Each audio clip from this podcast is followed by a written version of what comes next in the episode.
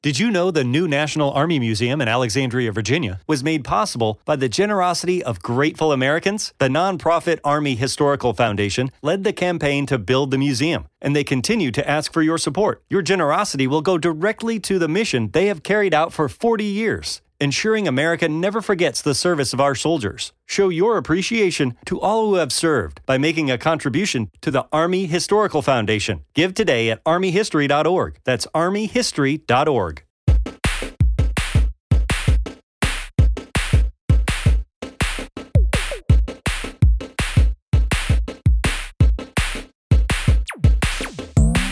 E bentornati in floppy disk amici, bentornati, mi sono dovuto concentrare molto per dire bentornati e non buonasera, per eh, rispetto anche a chi ci ascolta eh, in altri momenti della giornata, tra cui anche io, perché chiaramente eh, gli episodi li riascolto tutti e mai che sia successo di sera, quindi è, è importante ricordarlo ora che siamo solo registrati. Io sono Matteo Pizzirani, vi do il benvenuto eh, a questa nuovissima puntata nella quale parleremo di nuovo di Ecre come promesso. E qui con noi, qui con me questa sera c'è Marco Valle. Buonasera, anzi no, buongiorno, buon, buona mattina, mi avete fregato. Ciao. Beh, dai, dai, vedi, almeno non sono l'unico a sbagliarsi. E, ehm, Luigi Floris. E buon salve, così Bravo. Paraculo, mamma mia. Super generico, bravo. E Mirko Mazzatosta. Io, anzi, Io. paraculare, come facevano gli youtuber nel 2014, buongiorno, buonasera, a seconda del momento in cui ci state ascoltando. Eh, oh, beh, vedi, paraculando. Questa, è, questa è cultura dell'internet, cultura dell'internet. Questa è paraculando massimo. Salutiamo Massimo che per me è comunque il, ehm, il, l'erede spirituale di Ghost and Goblin. Oh, che bello. Quante bestemmie. Ah, eh sì. Allora ragazzi, eh, vi vogliamo appunto parlare di E3 in una formula un pochino diversa rispetto a quella della settimana scorsa e quindi vi eh, chiedo questa settimana l'aneddoto legato alle 3 che ricordi con più piacere. Eh, chi è che vuole iniziare? Marco, vai. Allora, l'aneddoto legato alle tre che ricordo mi più piacere non è un aneddoto vero e proprio, è un contenitore di aneddoti perché è quando nel 2019 con la redazione di Game Source siamo andati, avevamo eh, Igor, Talla e Patrizi, potrei sbagliare, comunque un terzo, in, eh, in loco a Los Angeles e buona parte di noi ci sono trasferiti per un tre, una tre giorni è stata macellante. In un appartamento preso da Airbnb a Milano abbiamo seguito ovviamente loro abbiamo seguito le conferenze tutte e abbiamo fatto tipo una tre giorni ininterrotta di streaming. Ma che figata è, che tra l'altro è stata un disastro nucleare perché eravamo proprio a livello di stato brado, roba, io ricordo cose allucinanti come Scanna che quando lo sentirà che mi ha cucinato e mi devo far dare la ricetta i porri alla giapponese con l'aceto, con non so un cazzo di cosa faceva, erano buonissimi, ne abbiamo mangiati tipo delle culate spaventose.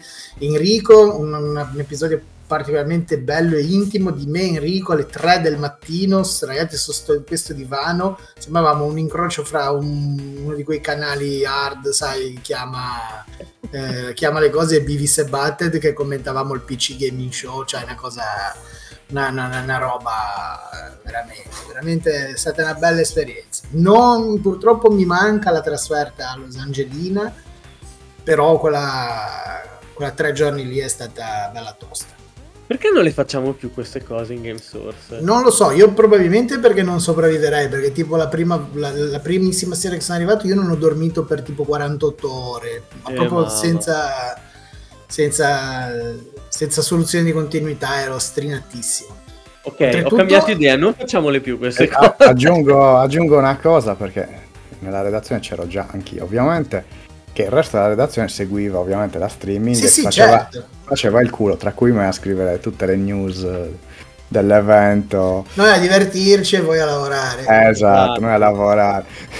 L'altro abbiamo consumato una quantità vergognosa di alcol e cibo, una cosa proprio Ma tra sì, l'altro non ci hanno bannato da Twitch, ma proprio tranquillamente c'erano scene di gente che commentava un determinato evento e tipo io che passavo una bottiglia di vino in mano dietro, cose così. Mi ricordo infatti che avevate fatto la live anche durante anche la spesa al supermercato comprando cibo e alimenti in generale discutibili. esatto. Esatto, Beh, mancava esatto. che vi metteste in una piscina con un costume da bagno ed eravate... No, tra l'altro eravamo veramente a buco di culo milanese, non era proprio il posto più bello del mondo, però... Va bene, va bene. Passiamo oltre. Bello comunque questo aneddoto. Eh, Lewis. Eh, allora, vabbè, a parte, diciamo, aver seguito gli eventi insieme alla redazione, però virtualmente su Discord, che sono degli aneddoti che insomma regalano sempre bei ricordi. Credo che mm, l'aneddoto che potrei citare è quello della prima volta in cui sono rimasto sveglio fino a tardi per seguirmi un E3 live. E credo che sia stato tra il 2004 e il 2005, ero proprio in piena con Nintendo e il mio Nintendo GameCube che si avviava insomma alla fine del suo ciclo vitale eh, e aspettavo questo annuncio del successore di, del GameCube. E quindi mi ricordo nel buio, nell'oscurità della cameretta, aspettando un annuncio che non è arrivato nel 2004, è arrivato nel 2005. E insomma, notti insonne che non farei più, sinceramente. Cioè, siamo vecchi, siamo diventati sì. vecchi. Davvero. No, ma poi in realtà finisce che è pieno di leak i giorni prima e sai già tutto. Hanno un po' rovinato questa cosa. Cioè, ci sono sempre le sorprese, ci mancherebbe, però. Ma insomma. scusa, che anno hai detto che era? O il 2004-2005. Ma tu già ti guardavi le dirette in quegli anni lì? Credo di sì, perché mi ricordo l'anno... o eh, guardavo probabilmente qualche sito che trasmetteva, eh, oppure seguivo in altro modo, però...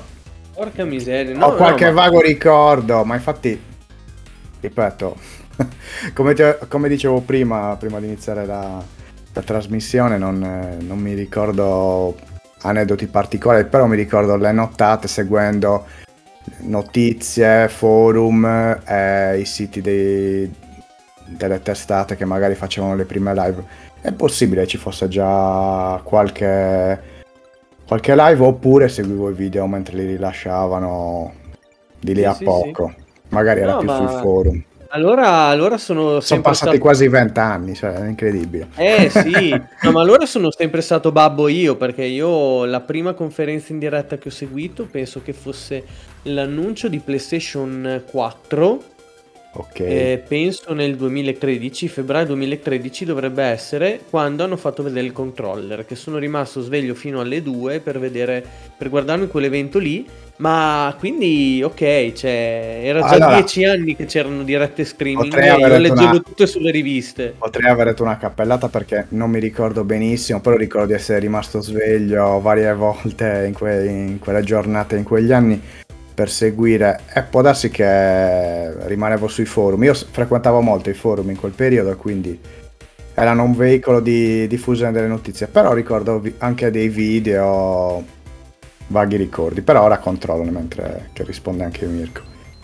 Va bene, va bene, perfetto. E Mirko, è il tuo turno. Allora, io chiaramente già ne parlavo prima, pun- prima della puntata, nel pre-puntata, e ricordo benissimo l'annuncio di Metroid Other ma per un motivo. L'amico, diciamo, con cui vedevo le dirette o comunque gli annunci non aveva internet a casa. Però accanto a casa sua c'era un wifi pubblico. Il ah. punto è che per ricevere quel wifi pubblico doveva mettersi in bagno. Perché doveva mettere il televisore sulla lavatrice insieme. Ah, che meraviglia! Sì, ma poi vabbè, una roba assurda con il computer bello accanto alla televisione perché giocavamo a Mario Kart Wii sulla televisione nel mentre e sul computer vedevamo la diretta. Però ragazzi, come faccio a scordarmi di io dentro un bagno tutte belle mattonate celesti che vedo il ritorno di Samus dopo Corruption chiaramente No, bello, dai. Dai, una Però bella era- immagine. Una bella era immagine. talmente assurdo cioè ripensarci è una stronzata però dico minchia eppure mi, mi divertivo Sì, sì, ma vedi, però effettivamente c'ha tutta una logica, perché una volta c'erano le riviste che te le leggevi sul trono e, e tu hai continuato per un sacco di anni a fare questa cosa, anche quando le riviste non c'erano più. Ah, ma per Però, cioè, eh, rendiamoci conto di una cosa, giusto se parliamo di riviste. Per avere poi, i, i- a- a- soprattutto quando tipo non c'era ancora Gamescom, c'era giusto solamente E- E3 o Proto E3, quando c'erano... Cioè poi alla fine io le leggevo a settembre, ste robe. sì, sì, sì, assolutamente. Cioè nel senso, capisci? Sì, sì, è proprio così. Le leggevo a settembre, adesso invece, giusto dicevamo, ci sono addirittura i leak. Cioè, Sì, sì, sai già tutto prima. Sì, sì. Realtà, Esatto, è quello che dicevo prima io in pratica. cioè, eh, Ma invece dovete sapere che adesso il mio momento E3, diciamo così, il momento più esaltante, devo dire, ehm, è stato all'E3 2016 che io ero, mi ero preso una settimana di ferie per altre cose e quindi eh, mi sono seguito le conferenze in diretta di notte. E il momento più bello della serata, secondo me, è stato quando hanno annunciato God of War. Chiaramente God of War 2018. Con, perché era già stato vociferato, sì, un po', forse si vedrà qualcosa, si vedrà, si parla del nuovo God of War. Però, se voi vi guardate il trailer dell'annuncio di God of War, magari lo metto in descrizione dell'episodio, all'inizio non si capisce assolutamente di che cosa si sta parlando.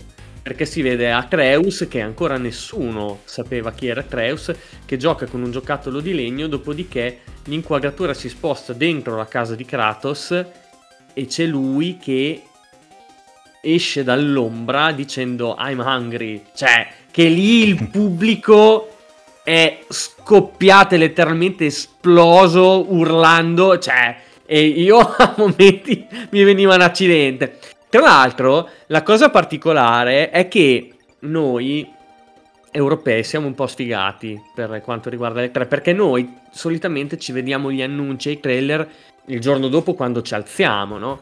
È solo che dal momento in cui tu vai su YouTube e vedi già il video con il titolo God of War Reveal, è chiaro che sai già perfettamente di cosa si tratta, Certo. no? Quindi vabbè, sì, ovvio. eh, cioè, ti va a bruciare la sorpresa. E invece sono stato, mi sento fortunato nel fatto di averlo visto in diretta proprio perché sono riuscito a vivere questo shock iniziale eh, che è stato veramente figo. Eh sì, ma era- infatti era quello uno dei motivi per cui valeva la pena rimanere svegli in quegli anni. Comunque ho fatto una ricerca perché probabilmente ho detto una minchiata. eh, non credo che in quegli anni ci fosse già una live, però mi ricordo che rimanevo sveglio comunque refreshando siti e cercando notizie per seguire quasi live gli annunci e le conferenze. Ora non ricordo precisamente quale sito frequentavo principalmente, ricordo i forum, ma non farò pubblicità gratuita. Eh, comunque, dai, erano Bisogna belle- pagare qua, bisogna cacciare il soldo. comunque belle esperienze che poi quando appunto c'è stata la possibilità di seguirle anche in video ho fatto, ho ripetuto come Matteo, insomma. Bene, bene, bene, ottimo. E vi ho fatto questa domanda, ragazzi, proprio perché parleremo. Eccolo qua. perché parleremo di annunci e 3 questa sera e di un'annata particolare. Siamo andati infatti indietro nel tempo e in questo caso di 25 anni, quindi andremo a leggere un editoriale, uno speciale e 3 comparso sul numero 110 di The Games Machine, il numero di luglio e agosto, quindi due mesi insieme, perché i mesi estivi, come sappiamo, sono sempre stati un po' eh, scarichi di annunci in generale, chiaramente edito da Xenia eh, Edizioni. Quindi vediamo copertina con Cloud Strife eh, avvolto eh, dalle fiamme, no? E, cioè, non avvolto dalle fiamme, con- alle spalle le fiamme, sennò sembra che prende fuoco. avvolto dalle fiamme. Eh, Match believes that adults date better Because when you date as an adult, you get to be a little irresponsible with really responsible people. Rip the clothes off someone who actually knows how to put them away. Fall stupidly in love with someone who's actually really smart. Forget being hot. Get them to ugly laugh. Ready to crush on someone who makes you feel whole? If you know who you are and what you want in a relationship, Match is the place for you. Adults wanted. Download the Match app today.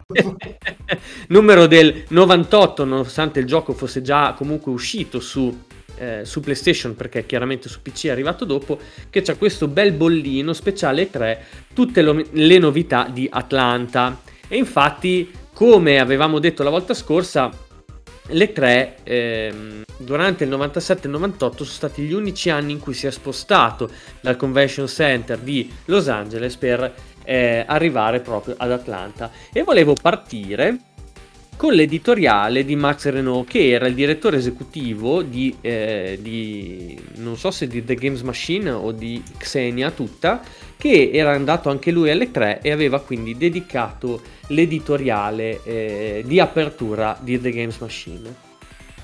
Passiamo a introdurre questo numero che già il mese scorso vi avevo preannunciato essere incentrato sull'Electronic Entertainment Expo, appuntamento chiave per l'intera annata videoludica. Ricorderete forse come fossimo partiti per Atlanta con la speranza che almeno le grandi case avessero una qualche grande novità da annunciare, vista l'importanza della convention. Sotto questo punto di vista invece le aspettative sono andate decisamente tradite. I titoli davvero nuovi si potevano contare sulla punta delle dita. Ok, ho riletto un paio di volte il precedente paragrafo e non vorrei sconfortarvi con un ingiusto approccio troppo brutale. O meglio, il messaggio è sicuramente non del tutto positivo, ma va reinterpretato alla luce delle seguenti considerazioni. A. Anche se può sembrare incredibile, circa un terzo dei giochi presentati durante l'edizione del 98 erano in un modo o nell'altro già presenti lo scorso anno. B. Pur non avendo una percentuale esatta sotto mano, a occhio posso dirvi che un buon 80%, sì, 80% delle nuove produzioni siano seguiti ufficiali o comunque sequel di precedenti uscite. C. Visivamente omogenizzati dal look 3DFX, ormai lo standard, le nuove proposte sono tutte catalogabili all'interno di tre categorie ben precise. Simulatori di avventura a parte. Abbiamo gli strategici in tempo reale alla Command Conquer, gli sparatutto 3D in soggettiva pura alla Quake o quelli 3D in terza persona alla Tomb Raider, a cui si possono ricondurre anche due sottofiloni sempre più prolifici come quelli di MacWarrior e Resident Evil. Cosa si deduce da questi tre dati di fatto abbastanza evidenti?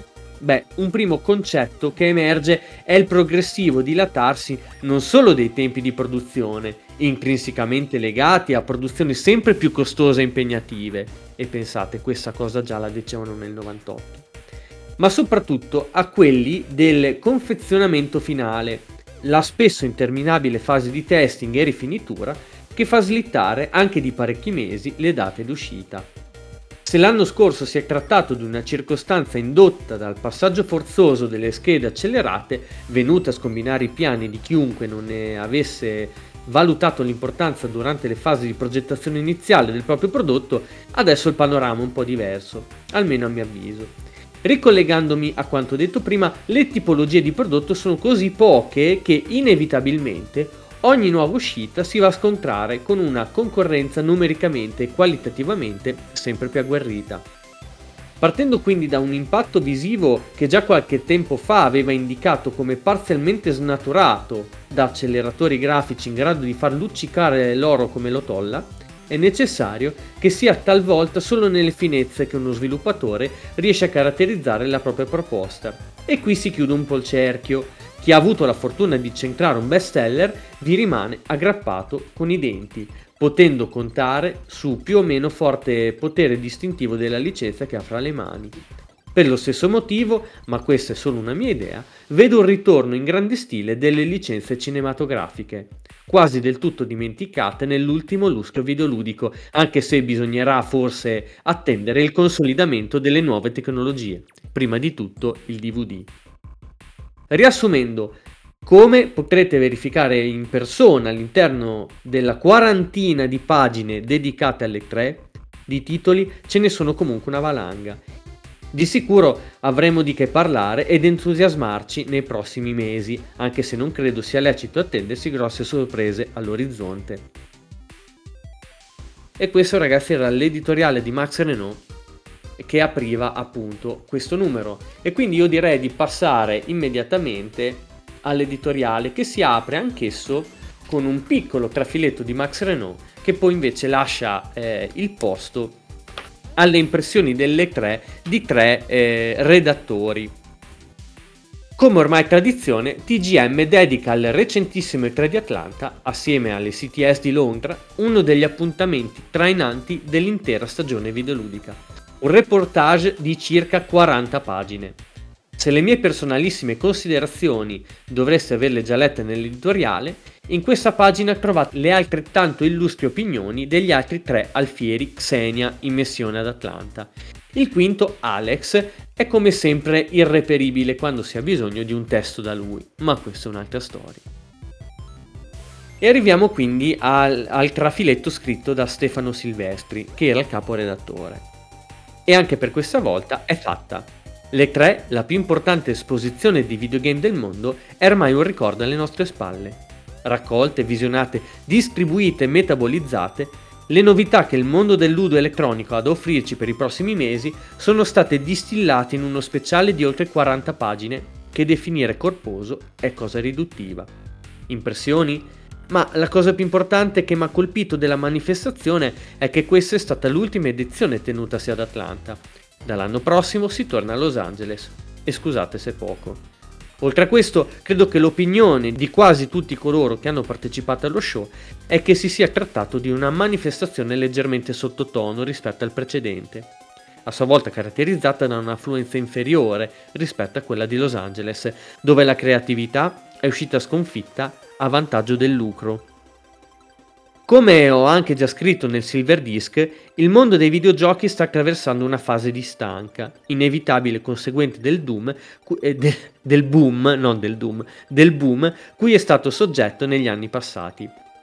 Tutto ciò si è riflesso in una scelta più oculata degli investimenti che, tradotto in parole povere, significa che la metà dei titoli presentati erano in realtà dei seguiti di videogiochi di successo. Tomb Raider 3, Populus 3, Dungeon Keeper 2, The Need for Speed 3, Tiberian Sun EV Gear 2, Dark Rain 2 e chi più ne ha più ne metta. E che del restante 50% la metà erano giochi già presentati l'anno scorso il cui sviluppo si è protratto ben oltre le aspettative. Solo il restante 25% quindi era costituito da giochi nuovi. Tutti belli? Ovviamente no di questi solo la metà a occhio e croce era degna di esistere, per cui potremmo riassumere le tre dicendo che solo il 12% circa dei titoli ha suscitato in noi un certo interesse. Poteva andare peggio, ma sinceramente ci aspettavamo di più. Chissà, forse le CTS? E passiamo poi la voce a Marco Auletta che dice Che cosa c'era alle 3 di quest'anno, a parte lo sfolgorante sottoscritto? Beh, devo ammettere di aver fatto più attenzione alle console che ai PC, anche se in effetti non mi pare di essermi perso molto. C'erano praticamente tutti i giochi visti l'anno scorso, sempre alle 3.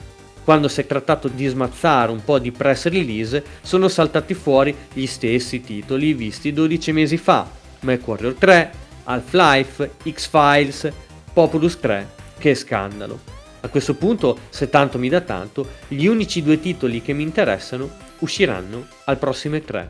Beneat dell'Activision, un Tomb Raider con più idee dell'originale, Driver dei Reflections. Per quanto riguarda il contorno c'è stata l'apprezzabile tendenza a smetterla con i giochi visti a porte chiuse. Ma che significato ha? E fateli vedere sti titoli. È un generale ingigantimento degli stand. In ogni caso, l'E3 era destinato a portare comunque poche notizie vere grazie all'aggiornamento quotidiano effettuato dai PR via internet e se loro non parlano c'è sempre qualcuno che lo fa di straforo. L'Electronic Arts distribuisce la Squaresoft e viceversa? Già sappiamo. La Sega proietta un microfilmato del Dreamcast? Abbiamo già le foto della console. La Nintendo presenta il nuovo gioco della Rare? beh, almeno qualcosa di inedito c'era.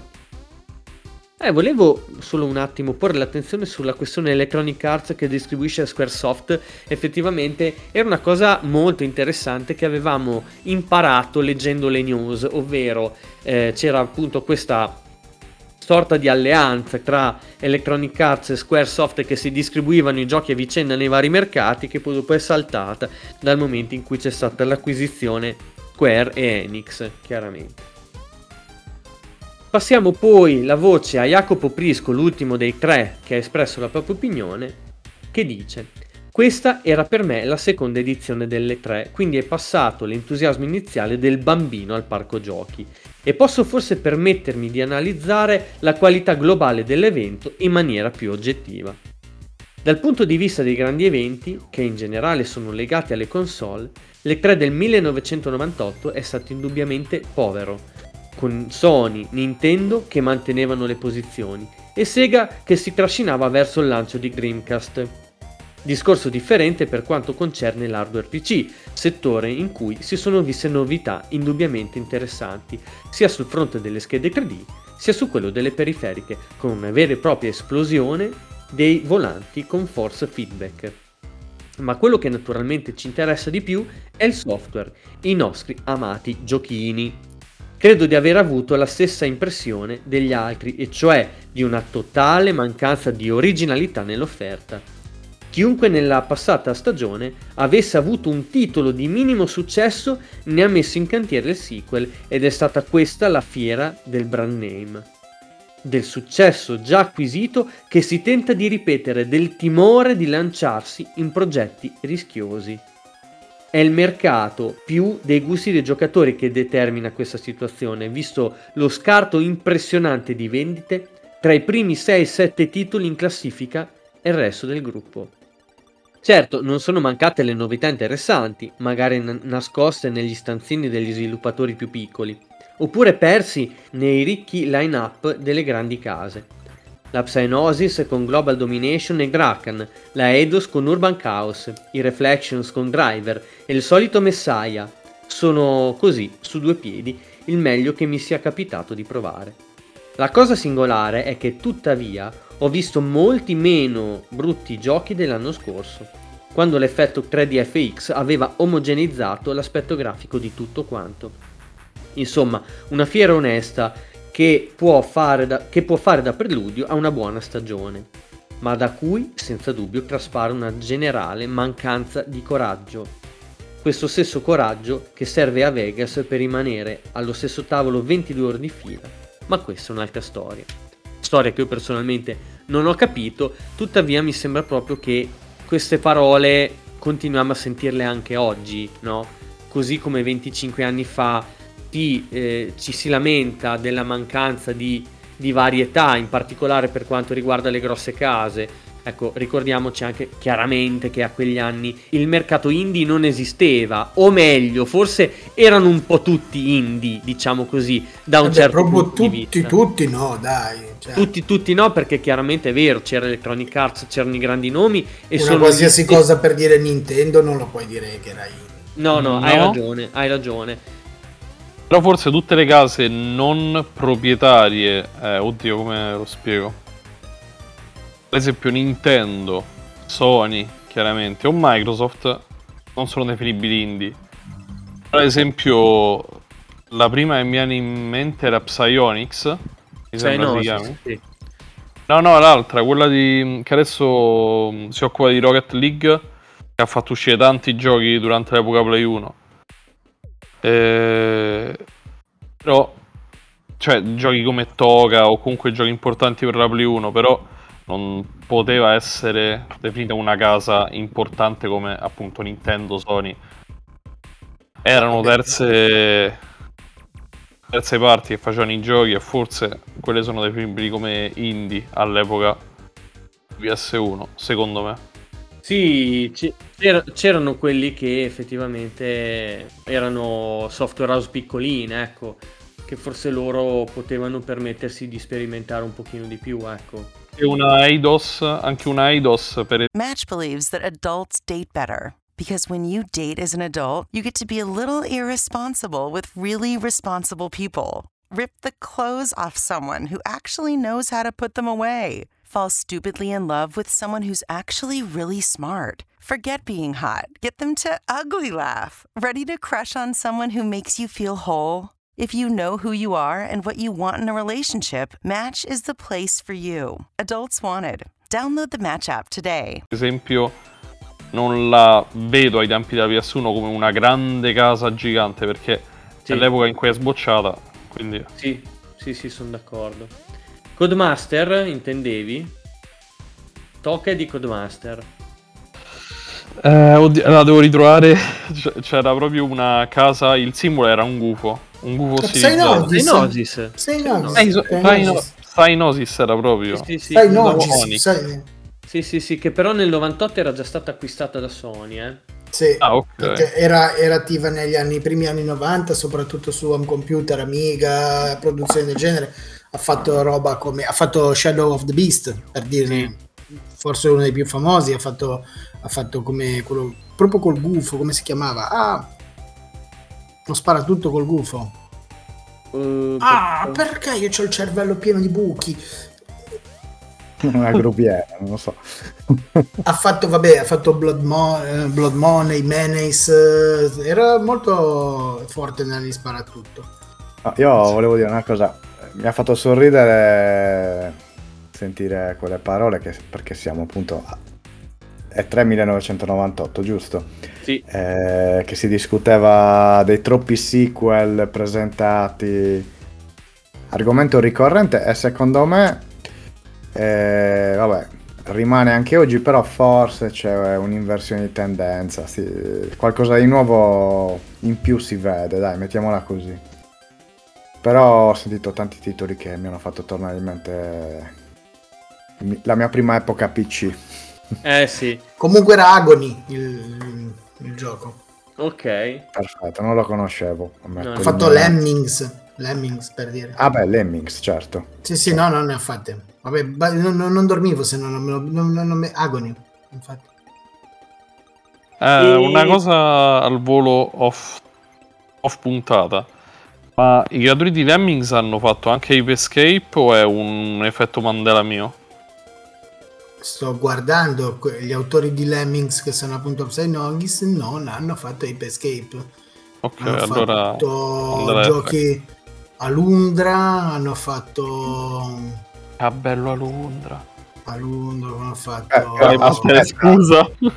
Però aspetta, adesso stavo pensando, facendo mente locale anche io. Lemmings eh, era stato sviluppato da DMA, che era poi Eh sì. lo studio Quelli che era di- diventato Rockstar in sostanza. quelli Cioè, di- Psygnosis era un publisher, diciamo, in quegli anni eh, Sì, forse è vero. era anche abbastanza noto secondo me. Adesso ripensandoci proprio perché mi hai nominato l'Amiga, eccetera, io me lo ricordo dietro molti giochi, il, il simboletto del gufo, perché lo dis- distribuivano i titoli sulle varie piattaforme. sì, sì. Quindi, dai, era, era un pezzo grosso, anche se ora ha non ci- pubblicato, ha pubblicato per dire anche Prince of Persia 2, The Shadow Sì. and the Flame, quello mm, proprio non Shadow of the Beast.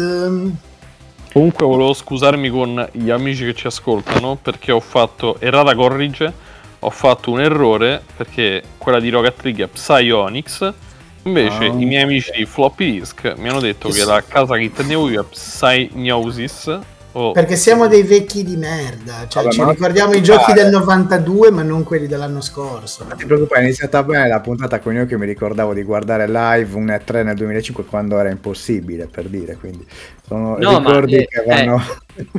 Mi- mm, più che altro Mirko è che avevi detto che c'era il gufo, quindi noi ci eravamo concentrati lì. Ah, a parte che si assomiglia molto al nome, però il Sì, gufo sì, sì, chiaramente infatti. guida in quella direzione lì. Comunque, Lewis, tu parlavi di eh, giochi che hanno ricordato la tua prima età PC e adesso ce ne saranno tanti altri, perché in quelle 40 pagine di editoriale di cui parlava prima eh, sono elencati oltre 150 giochi mostrati durante le 3 del 1998. Noi chiaramente non li andremo a leggere tutti perché sennò ci romperemo le balle prima noi di voi, cari ascoltatori, e ne abbiamo selezionati alcuni di quelli più eh, significativi per noi e andremo a leggere questi trafiletti eh, a loro dedicati. Allora, l'editoriale è ehm, organizzato con pagine dedicate ad ognuno dei grandi publisher e sviluppatori dell'epoca. Partiamo quindi con due pagine dedicate ad Electronic Arts e iniziamo con Ultima Ascension, sviluppata da Origin. Di Ultima Ascension, o come viene più comunemente chiamato Ultima 9, ne abbiamo già parlato abbondantemente un paio di numeri fa, ma mi sembra comunque giusto spendere due parole per il titolo presentato in pompa magna all'ultima fiera. Come avete già avuto occasione di vedere, Ultima 9 si spinge più in là del gioco di ruolo canonico, proponendo oltre alla solita mole di cose da fare, chi gioca Ultima Online sa perfettamente cosa intendo, una grafica da capogiro che sinceramente mi ha fatto la stessa impressione di quando vidi per la prima volta Pagan Ultima 8 Tremate Ultima Ascension sta per arrivare sui nostri monitor. E avrete anche modo di pentirvene perché Ultima 9 sarà un mezzo disastro, lo lanciarono eh, tagliato in tutti i modi e decretò poi effettivamente la morte dei della pochi serie. Ultima che non ho giocato, infatti stavo guardando, non, non ne ho proprio sì, sì, sì. È che abbiamo avuto anche l'occasione già di parlarne alcune volte di Ultima 9, in particolare anche quando abbiamo parlato, l'avevamo accennato anche quando abbiamo parlato di Ultima Online con Andrea Contato, però sì, sì. effettivamente Ultima 9 fu l'ultimo capitolo, innanzitutto perché eh, Electronic Arts voleva puntare soprattutto su Ultima Online, visto che era un grande successo, ma allo stesso tempo eh, Ultima 9 fu anche un, un, eh, abbastanza un flop e quindi non vide mai la luce quell'ultima 10 che, eh, di cui tra l'altro era stato iniziato lo sviluppo. Ma andiamo avanti con Motoracer 2. Motoracer è stato uno dei primi titoli a fare splendido sfoggio del bilinear filtering e z-buffering utilizzando la 3DFX lasciando basiti i giocatori di tutto il mondo non tanto per il gioco in se stesso, ma più che altro della grafica davvero incredibile. Oltre a distanza di un annetto, la Electronic Arts torna alla carica con il seguito che si preannuncia davvero spettacolare e ci sono le foto a supportare la mia tesi, sperando che sia perlomeno più longevo e divertente del primo episodio. E io a Motor Racer 2 ci avevo giocato abbastanza, eh, in particolare su PlayStation, su PlayStation 1 molto divertente, molto carino per l'epoca. E poi abbiamo Bullfrog che sviluppa Dungeon Keeper 2. Uh, che bello. Sicuramente di tutti i press kit passati tra le mie mani, quello per la presentazione di Dungeon Keeper 2 è stato senza dubbio il più originale. All'interno del CD, oltre alla moltitudine di immagini e amenità, Faceva capolino anche un curioso filmato che, una volta aperto, mi ha lasciato letteralmente basito. Un'intervista a Lorned Reaper, pardon, solo Reaper altrimenti si incavola, protagonista del primo Dungeon Keeper.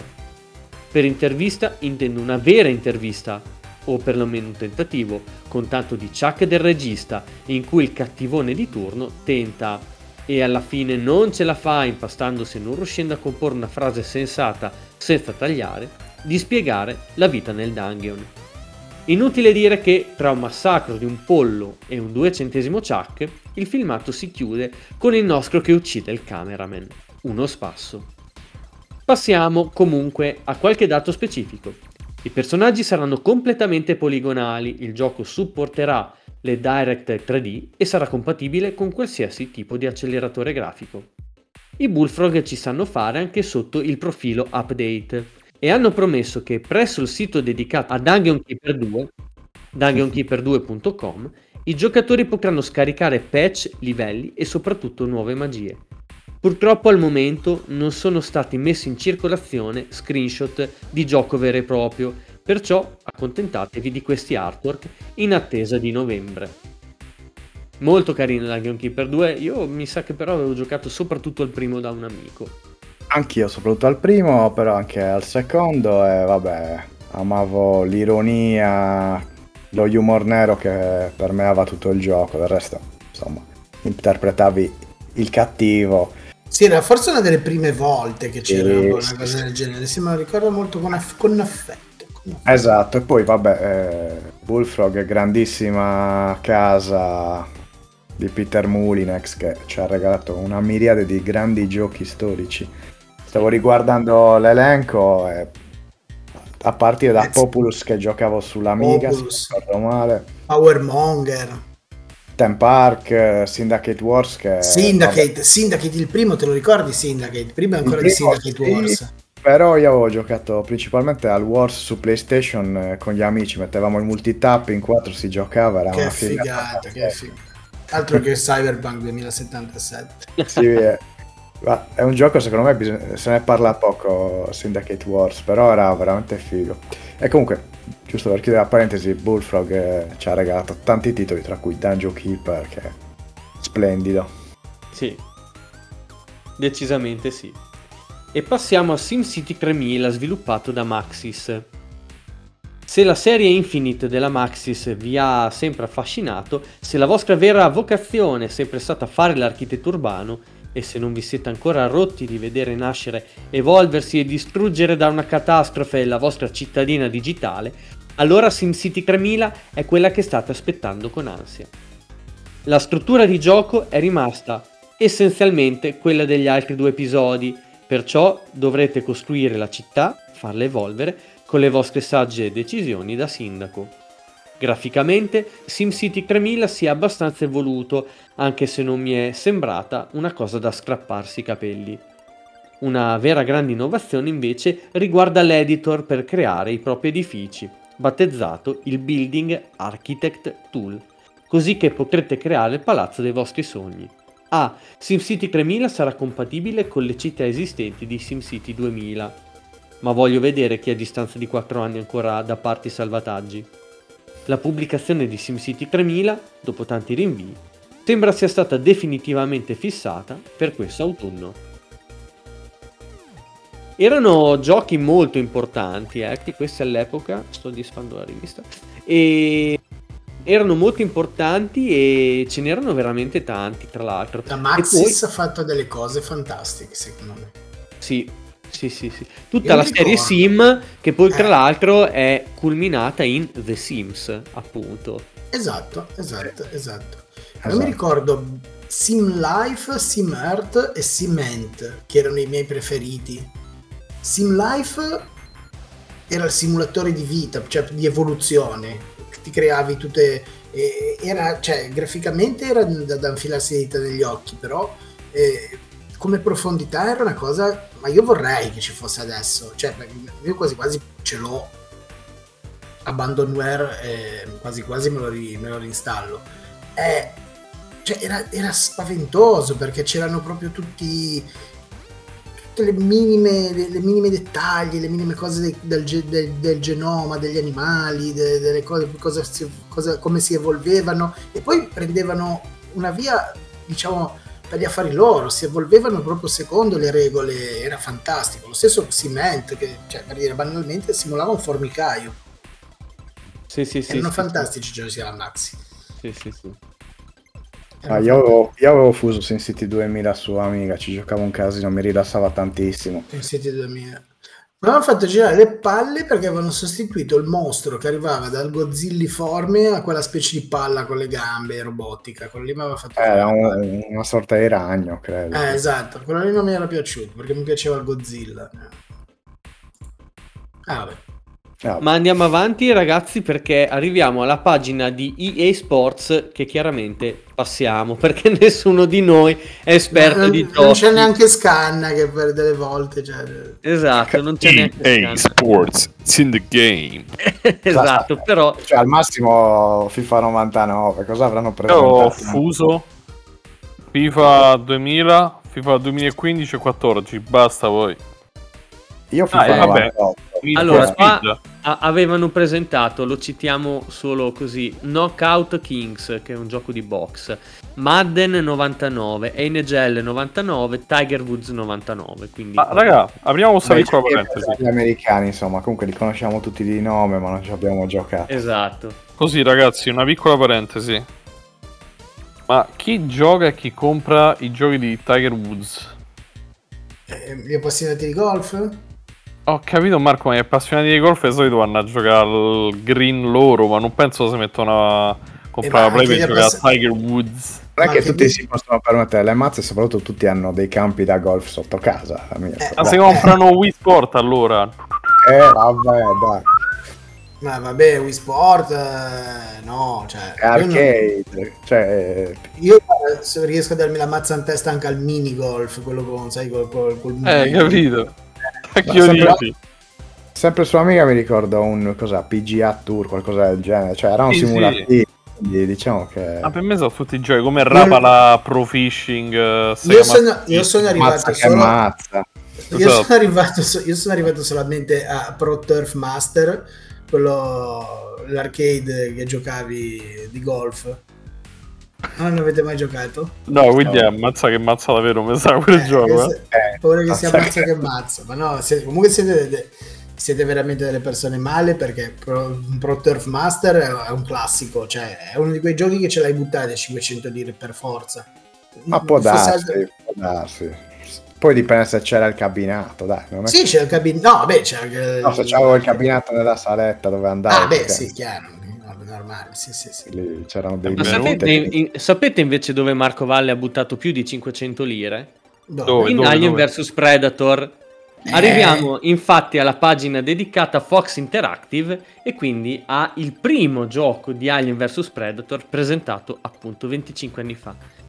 Il trend dei giochi in soggettiva non accenna a diminuire e l'uscita di Quake 2 e Unreal sembra aver ridato nuova linfa al genere.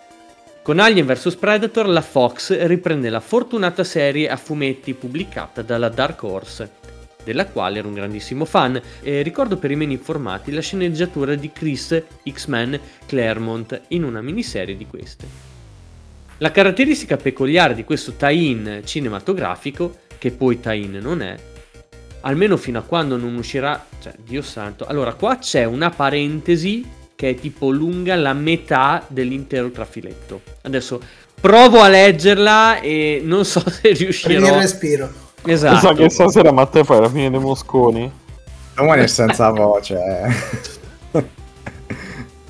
Allora, la caratteristica peculiare di questo tie-in cinematografico, che poi tie-in non è, almeno fino a quando non si vedrà il film annunciato e perso nel limbo delle buone intenzioni, una curiosità però che forse non tutti conoscono. In Predator 2, quando il protagonista Morgan Freeman entrava nell'astronave dei Predator, si poteva notare Morgan una testa Freeman. dell'alieno, esatto, appesa come trofeo particolare che fece pensare a un imminente film sullo scontro tra le due razze più letali della galassia eh, fantascientifica. Chiusa parentesi. Non è Morgan Freeman, non è Ma lui, deve è Danny, è Danny Glover il protagonista Glover, di Dicevo 2. dove cazzo era Morgan Freeman? Morgan. Freeman. Ah, Mamma remma cane. Ma è del mestiere questo? Cioè, Eh. Subito si triggera Marco, vai. eh, ma. Comunque, chiusa parentesi, non ricordo più minimamente l'inizio della frase che c'era prima della parentesi, ma è lo stesso, andiamo avanti. Sarà la possibilità di giocare con tre personaggi diversi, l'alieno, il predator o il marine coloniale. La scelta del personaggio influenzerà l'esperienza di gioco, nel senso che saranno diversi gli obiettivi. Effettivamente, non posso pensare che un alieno ragioni come un predator o un umano. Ovviamente ciascun personaggio ha delle abilità specifiche. Per fare un esempio, il Predator può utilizzare la propria abilità di visione notturna per identificare con il semplice calore del corpo anche un bersaglio restando eh, invisibile. L'alieno può sputare acido corrosivo e correre lungo i corridoi ad altissima velocità, mentre il marine può utilizzare il rilevatore di movimento per scoprire nemici nelle vicinanze. Il tutto verrà condito da una grafica davvero da urlo, chiaramente con 3D FX e la possibilità del multiplayer, ormai un must per tutti i giochi di questo tipo. Alien vs Predator è previsto per la fine dell'estate. Allora, Dan- eh, D- Danny. Glover a pa- e Morgan Freeman a parte, però io mi ricordo che eh, lo vidi a casa di un amico e lui mi fece vedere un po' come si comportavano le terrazze, però c'era, mi ricordo, un forte sbilanciamento tra le, tra le tre. Eh, Cioè, se tu prendevi il Marine eri praticamente morto. Eh Beh, sì. Eh, se giocavi ci in multiplayer sicuramente. Poi, cioè, la campagna la facevi comunque con difficoltà. La campagna la facevi, ma poi hanno fatto... Cioè, no, te lo dico con certezza perché ce l'ho, una specie di remastered del, del gioco. È un po' più accessibile. E... e comunque a me era piaciuto, so che ci avevo giocato un sacco. E, e poi l'ho recuperato dopo, anche il secondo. che Poi ne hanno fatto due e poi ovviamente il remake, quello che è bellissimo che devo sparare le gambe dell'androide, ti ricordi Mirko? Eh, di, di, di Rebellion. Ah, ma quindi c'è un remake di questo gioco. mi ricordo. C'è un remake del 2008 se non sbaglio. Ah, Ah, no. aspetta, ma è quello per PS3. Sì, per, vabbè, per eh, Mm, ma- 360. Ah, bello! Bello, ma bello buggatino pure. No, perché io guarda, l'ho, l'ho rigiocato e l'ho rifinito con tutte e tre le razze, che non è tantissimo su Xbox, su, su Series S. Io Perché sapevo che l'intelligenza artificiale di quel gioco c'ha schifo. No, quello era Alien Colonial Marine. Minchia, è vero. Che poi se tu vai a mettere, se vai a correggere con una patch, la- con una mod, l'errore che avevano fatto sulla, su- sulla cosa, diventa un gioco che non è una cosa eclatante. Monda, esatto. si, lascia giocare, si lascia giocare. Avevo giocato su PlayStation 3 Alien Colonial Marine ed era la merda più infetta che esistesse. Sì. L'ho ripreso perché lo hanno addirittura forse regalato per un Alien Day qualche anno fa su, su Steam, immediatamente moddato perché ormai è proprio base, la mod per farmi giocare a sto gioco, cioè si chiama proprio così e lo giochi, eh, niente di trascendentale, però però è Alien Colonial Marine, Alien vs Predator eh, Io invece, tornando proprio ad Alien vs Predator, che avevo giocato su PC ovviamente, che avevo apprezzato tantissimo, credo sia stato il primo gioco che mi ha dato, usando il Colonial Marines, diciamo, che mi ha dato più le vibe del film, perché c'erano de- delle sezioni veramente che ti mettevano un bel po' di ansia. Avevi il rilevatore, un- una fase me la ricordo benissimo, proprio mi aveva fatto venire quasi il panico perché avevi il rilevatore che iniziava a fare i beep e poi vedevi due, due pallini su schermo, poi 3, 4, 5 ed eri inseguito da non una miriade di alien, era forse nelle fasi finali, non ricordo, do- e ovviamente potevi solo fuggire in quel momento, per quanto mi ricordi, eh, però davvero mi aveva ributtato all'interno del franchise con forza e con soddisfazione poi alla fine della, della campagna. Predator e Alien fighissimi da usare, ovviamente erano eh, sbilanciatissimi, però insomma ci stava giustamente, sono delle creature che hanno una forza e delle capacità differenti dall'uomo. Veramente meglio di Predator. eh, ma non era vabbè. facile usarli Pro- eh. provocatore, provocatore. No, Dai, ma- andiamo avanti, eh, ragazzi. no, È sto ventilatore che fa sto rumore, io non ho detto niente. Ah, certo, ok, ok. Eh, è, è il ventilatore che raccoglie l'eco di altre persone e le butta dentro il tuo microfono. Vai, perfetto, ci sta, ci sta. Procediamo con Alien Resurrection, ultimo titolo della nostra rassegna stampa per la presentazione della lineup Fox Interactive. Si tratta di Alien Resurrection, vero e proprio tie-in dell'omonimo titolo cinematografico uscito da poco anche al cinema e che, vista la scarsezza, è durato ben poco nelle sale italiane. Comunque, per il... Eh? Gli asini Perché? perché è bello Alien Resurrection Sì, è bello. a me non dispiace Ma qual è eh, Resurrection? è quello con il newborn quello con È il quarto, l'ultimo. sì, il quarto. Ah, ah, ok, ok. Sì, Quello sì, del sì. foro sulla navicella alla fine. Eh, esatto Sì, sì, sì, esatto. Alien Clonazione si chiama. Alien la clonazione sì in Eh, italiano Sì, sì, sì. Sì. Beh, anche a me, insomma, è abbastanza piaciuto per quanto non sia all'altezza dei primi due, però No, vabbè. e non, ne, non ne parliamo neanche però sì comunque il gioco, Winona invece- il gioco era bellissimo io l'ho giocato su PlayStation 1 Sì, sì, ma sì. Era fantastico era veramente veramente bello bellissimo tra l'altro con delle Vai, vai, trovate vai. più belle perché tu venivi attaccato dal facehugger e il facehugger ti attaccava, non è che perdevi energia, cioè sì, lì per lì perdevi energia, ma poi ti risvegliavi e avevi un tempo limite in cui dovevi trovare tipo delle specie di, di, di medikit che ti estraevano l'embrione alieno, perché altrimenti era game over proprio, indipendentemente... Wow. Cioè, Assurdo. Ci sta, ci bello. sta. Giusto. PlayStation 1, eh. E visto ancora oggi si gioca, cioè nel senso però come tutte quelle cose in 3D di quegli anni sono invecchiate maluccio, però meno di altri, secondo me. Penso che sia uno dei ricordi più nitidi che ho della PS1, perché quella copertina, eh, dimmi Marco se ricordo sta cosa bene oppure se questo è un Mandela Effect. Ti dico una cosa, la copertina del gioco non l'ho mai vista. Io ricordo che c'era un primo piano di lui. Così. Sì, sì, sì, comunque sì. Probabilmente sì, però io la copertina originale devo essere sincero, non l'ho mai vista. Cioè, sì, la posso cercare su internet, ma no. Io l'avevo spammata sulle riviste. E lì le 500, eh, le 500 lire spese per il CD Vergine, dai. Esatto. esatto. Volevo dire da prima questa battuta, concedetemi.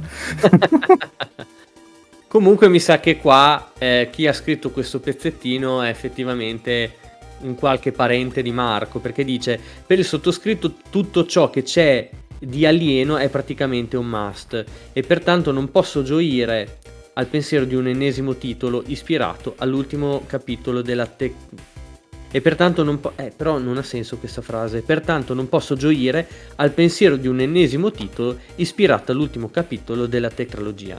Non posso non, posso, non, gio- no, non gioire, esatto. forse. Non doppia posso negazione. non gioire, sì, doppia negazione è un'affermazione. Eh, sì, esatto, eh, vabbè. Effettivamente le mie speranze di vedere un buon titolo ispirato alla saga ideata da Ridley Scott si erano perse con il mediocre Alien Trilogy. Eh, mediocre? Ma è del sì. mestiere questo, davvero? Dice, almeno su PC, su PlayStation era molto bello, quindi ah, non so tu dove lo hai Io l'ho giocato su PlayStation e dovessi dire, okay. dicono che la versione su Saturn era ancora più bella. Ah, okay. È sal- salvato in corner prima di essere linciato da Marco. Meno male che non si firmavano in questi trafiletti. Sì. E mandiamo avanti, ma con l'imminente Alien vs Predator spero sia la volta buona, ed effettivamente lo sarà. Un po' a sorpresa è arrivata la presentazione di questo Alien Resurrection che comunque ha un biglietto da visita più che lusinghiero, visto e considerato che è stato sviluppato dagli Argonaut Software, gli stessi di Creature Shock e del più recente Croc. Per quello che ho potuto vedere, Alien Resurrection sarà una sorta di film interattivo animato o qualcosa del genere, no. o almeno questo era quello che si intuiva dalla demo. Vision... Visionando le foto mi rendo conto che Alien Resurrection sarà più una cosa sullo stile di Tomb Raider, uno sparatutto con elementi adventure. Di più, per il momento non c'è dato sapere e sinceramente non si sa nemmeno per certo quando sarà pubblicato. Nella speranza che non subisca il destino di Alien e Cosmic Book Adventure di Israel, preannunciato come un piccolo capolavoro e risultato alla fine un titolo poco più che mediocre. E proseguiamo con Tiberian Sun, ragazzi. Siamo infatti arrivati alla pagina dedicata a Virgin Interactive. Vi ricordate Command Conquer? Bene. Mezzo punto di carisma e di Red Alert, altro mezzo punto. Nel frattempo sono passati un paio d'anni e molte cose sono cambiate.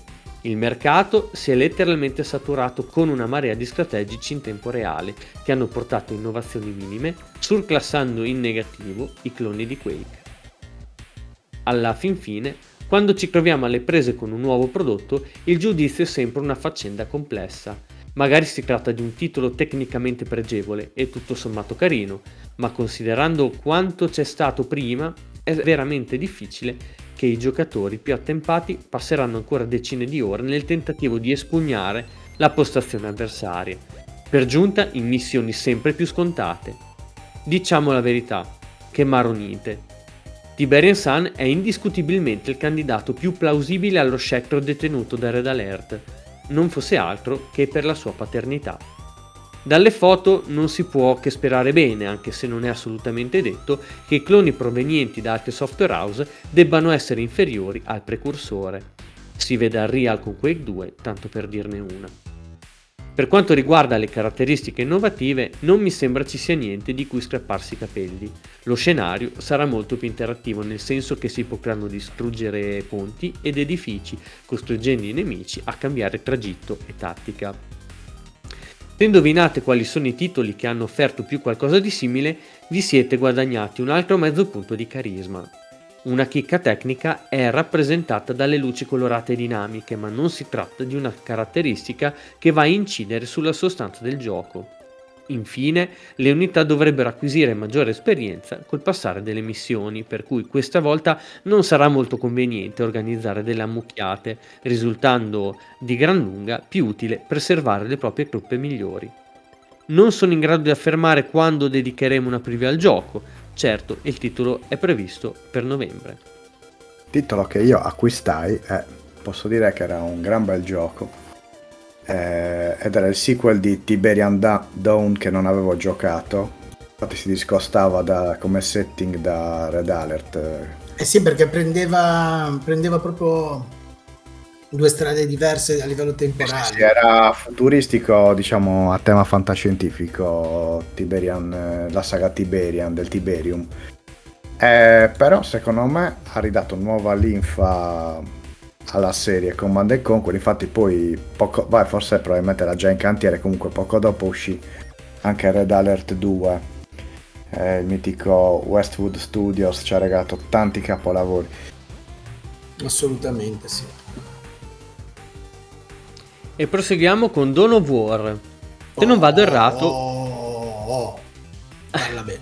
Dawn of Cosa? È uno dei giochi più belli che abbiano mai fatto in assoluto.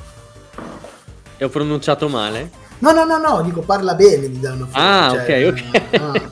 Sai che ormai, insomma, sono un po', c'è un po' la fissa su questa cosa. Se non vado errato, qualche tempo fa vi abbiamo già parlato di questo curiosissimo titolo in arrivo il prossimo inverno. Si tratta di uno strategico in tempo reale ambientato nel mondo della preistoria. Non ci saranno Tesla Coil, non appariranno scheletri stanchi di stare sotto un metro di terra, ma solamente tanti, tantissimi simpatici rettili di qualche tonnellata. Ma Scherzi cosa... a parte... Aspetta, eh? Ma questo ah, non, ma... È uguale, non è Warhammer 40.000 Dawn of War. È un altro gioco. Ma che gioco è? Ah, non lo so.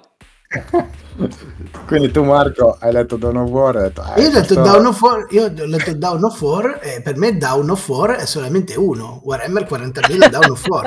eh no, okay. invece no, invece no. ma, io me, ma io me ne vado, scusate.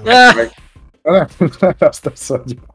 Eh no, qua è un gioco ambientato nella preistoria. No, vai, vai, continua che io cerco perché queste, comp- non mi sono manco informato perché ho detto minchia Dawn of War figurati. Beh, eh, ci ho giocato ancora oggi cioè per dire. Dawn of War ci ho giocato anch'io su PC ma eh, infatti stavo guardando la data era 2004 quindi... Eh, ma infatti forse è vero cioè Dawn of War. Eh sì, ma cioè, io scritto Dawn of War Comunque, cioè, se, cioè, se, vedi mio, la mia ricerca Google, Down of War viene Warhammer 40.000 Down of War, Down of War 2, Down of War 3, Down of War Soulstorm, Unification Mod, Down of War 2 Mod, Down of War 1 Mod, Down of War 4, punto interrogativo e basta. Cioè, Insomma, non, non, esiste, non, esiste, neanche su internet questo Down of War. Come è, cioè, come è scritto questo uh, Dawn of War? D-A-W-N? L'alba sì, della guerra? Sì. Cioè, proprio... non lo conosce. Forse l'hanno cancellato. Sì, sì. Non lo so. Scherzi a parte, in Dawn of War vi ritroverete a vestire le pellicce di una tribù di uomini delle caverne alle prese con l'evoluzione e le mille insidie che la vita di allora presentava. Dawn of War preistorico. Cioè, tipo, se cerchi Dawn of War su Wikipedia ti rimanda a Warhammer 40.000 giustamente. Eh sì, Dawn of War preistorico. No, niente, manco con quello. Mi viene proprio Wikipedia direttamente da uno for 40.000. Horizon Zero Dawn al massimo. Cioè che non... Facciamo un ecco, appello agli ascoltatori. Ma, ma non esiste. questo gioco. Ma non è vero che c'è questo gioco. RTS preistorico. No, vai avanti, Beh, vai avanti. Ora... Sì, sì. RTS no, game. Adesso ah, no, procediamo con il gioco RTS. dopo. Anche questo Proce- è RTS poi la cosa, perché Dawn of War, Warhammer 40 Dawn of War è un RTS, giusto? Sì, infatti è un RTS, per quello io sono andato proprio sul sicuro, parlavamo di RTS, Dawn of War, sì è vero. fantastico, non lo so. No, no, no, allora, allora andiamo al gioco successivo. questo No, invece questa cosa è interessantissima perché è un gioco scomparso. Allora perché sì. io Ah, non lo io- sto... Sai te Non lo quanti sto- giochi scomparsi ci sono qua? cioè, se lo vuoi, sto- se vuoi, continua a leggere. Sì, sì, The Brutal Fast, Fast Action, Grim Dark, no, perché dai, uno fuori, solito. La scelta sarà Crack Crack Tribù, Cro-Magnon, Neanderthal e Uh, Saurumiani. trovato! Vai, vai, parla, l'ho trovato! Una serie del tutto in- inventata di strani ibridi metà uomini e metà gaburri M, volevo dire dinosauri, e la lotta per il predominio sarà senza quartiere. Le varie razze avranno caratteristiche e abilità differenti e saranno più o meno portate all'arte della guerra o all'invenzione di armi e artefatti. Lo scenario di gioco sarà interamente realizzato in 3D, facendo ricorso ad un massiccio utilizzo di effetti grafici e di animazioni estremamente realistiche. Le missioni saranno una trentina, eh, gli scenari di gioco alcune decine. Tra l'altro sono veramente disappointed perché stavo guardando un video e dicevo ma non è manco male perché esiste un, un RTS preistorico che si chiama però Down of Man e io stavo guardando quello, non Down Ah. of War. Non è che magari gli hanno cambiato il titolo poi, non lo so. ah, Cioè, fattibilissimo, ci sta. Ah, Allora. Eh, nomina la, la casa di sviluppo perché me lo sono perso forse. Eh, era sempre Virgin, Virgin Interactive. Eh, però vabbè, la publisher, quindi Sì, questo era il publisher, però no, qua, cioè, rispetto ad altri giochi che abbiamo già letto Madruga prima, non è- Works? Non è specificata la casa Ah no, ma è del sviluppo. 2019 questo Down of Man, quindi no, Mm. c'entra una minchia. vediamo un pochino. Ma non ho idea. Il mistero si infittisce, cari ascoltatori. Scriveteci alla posta di floppy chiocciola gamesource.it. Però Virgin aveva distribuito anche Dino Crisis, quindi non lo so. Ah, ok. Secondo Wikipedia, poi non lo Ora so. non dormirò stanotte, devo sapere cos'è sta cosa. E mentre, mentre Marco passa il tempo a cervellarsi su internet per risolvere il mistero, andiamo avanti con Omicron. Dopo la massiccia preview con intervista sul numero scorso, dovreste sapere già abbastanza di questo assai promettente mega... Down of War Unreleased Game 1998 non Ah, l'hanno ah. mai re- realizzato Ora, poi ora eh. Ok, ok, ok. è orrendo meno male affanculo Mi n'è spero solo uno vai vai Ma- scusa Ma torniamo su Omicron. Dovreste sapere già abbastanza di questo assai promettente Mega Arcade Adventure che la Eidos è andata a pescare in terra francese.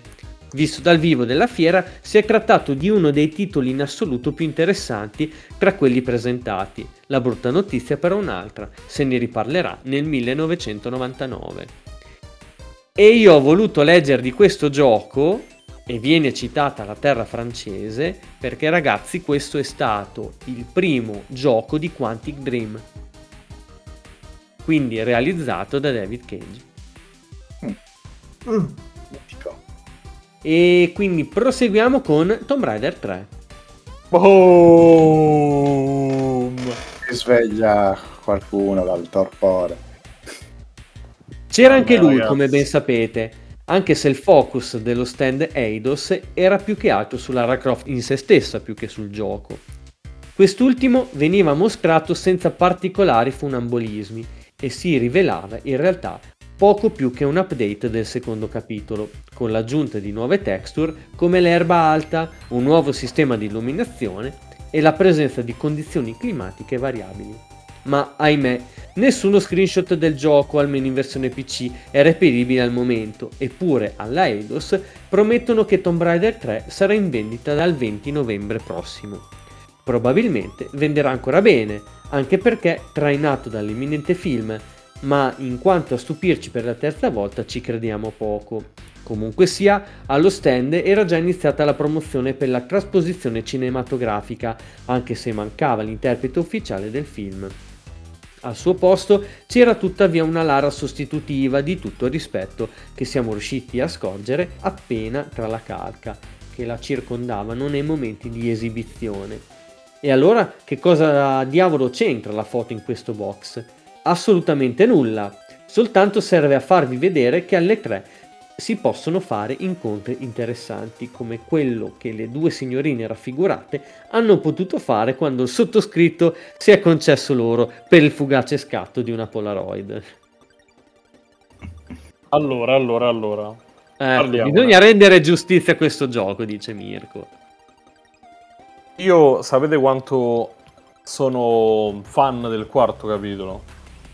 Ma devo ammettere, come per eh, i Final Fantasy, che il 3 è il corrispettivo del fa- di Final Fantasy 7, è il più amato della saga, dai puristi. Sì? Eh, Ah. sì. Ero convinto Eh. fosse il 2. Il 2 è molto bello, però è molto più di nicchia rispetto al 3. Il 3 è stato, mh, vorrei dire, una delle killer app, però non ha raggiunto quel livello, ma tutti quelli che hanno giocato Tomb Raider hanno iniziato dal 3, so- cioè quelli più giovani chiaramente. Ragazzi, il 3 è assurdo e mi sembra stranissimo che non ci fossero già foto o materiale del, del 3. Perché se ricordo bene ci sono molti video online che mostrano la beta del gioco di due livelli. Mi sembra villaggio costiero e tempio di Puna, vabbè due livelli comunque del Pacifico. Soprattutto alla... era in fase gold quasi già il gioco, quindi mi sembra davvero strano che non ci fossero foto delle anteprime, visto che ci sono state. E proseguiamo con Duke Nukem Forever. Box veloce veloce per citare la data ufficiale di uscita del nuovo capitolo della saga dedicata al celebre Duke Nukem. Sembra ormai certo infatti che il titolo della Crady Realms vedrà la luce entro il mese di ottobre, per cui dopo l'estate torneremo a parlare approfonditamente dell'evoluzione del noto sparatutto in soggettiva. Per il momento vi ricordo solamente che il motore che muoverà il gioco sarà quello di Quake 2 e che quindi Duke Nukem Forever parte un po' svantaggiato nei confronti di Unreal e Daikatana. In ogni caso l'impostazione di gioco sarà la stessa, come pure invariato sarà l'umorismo macabro che ha reso celebre il nervoruto eroe. Le armi disponibili saranno moltissime, come pure notevolmente superiore sarà il numero di livelli di gioco. Sembra inoltre che il design degli stessi sia stato affidato a più di un team di sviluppo in modo da garantire eterogene- eterogeneità e varietà di situazioni. Non mancheranno nemmeno le tante discusse ballerine di lap dance. Speriamo solo che questa volta non fungano unicamente da bersaglio per i giocatori più sadici. Credo che abbia il record di rinvii questo gioco. Cioè, noi abbiamo criticato questi anni tantissimi giochi, ma uscito Forever... poi dopo vent'anni è uscito, tra l'altro è un'oscenità anche quella, però. eh, forse vent'anni no, però più o meno.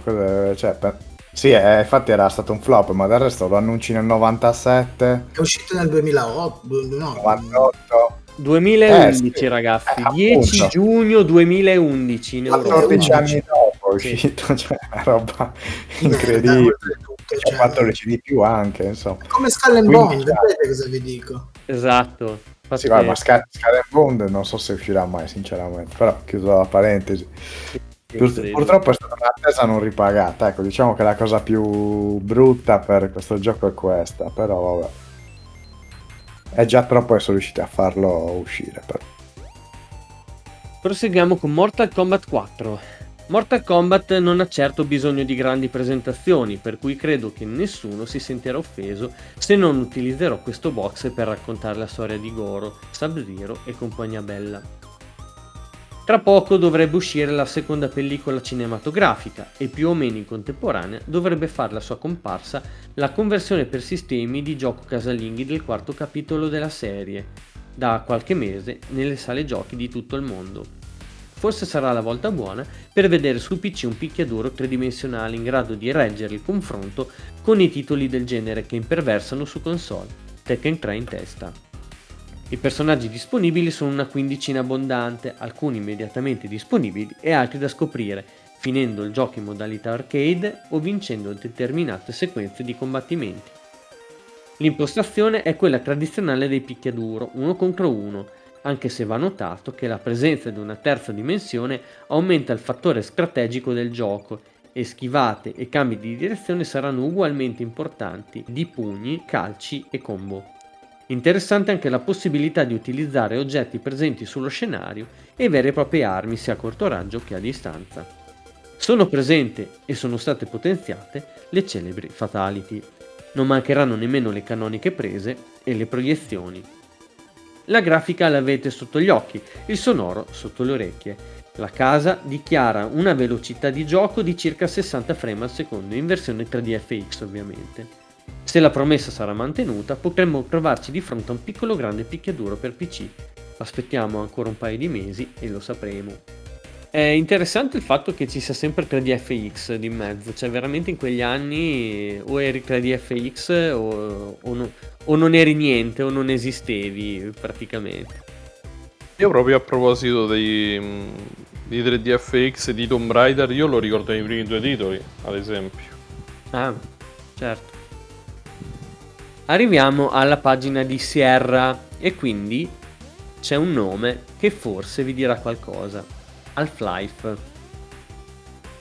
Quando il Silvestri mi ha sventolato sotto il naso la press release di Half-Life, ho mormorato. Questo l'ho già sentito, ma che io sia impiccato se pensavo fosse lo stesso titolo di cui si parla da ormai un anno. Per il momento, succhiatevi la trama, ci si trova all'interno di un centro ricerche che ha appena scoperto un portale dimensionale per viaggiare verso un mondo popolato da mosche di ogni sorta.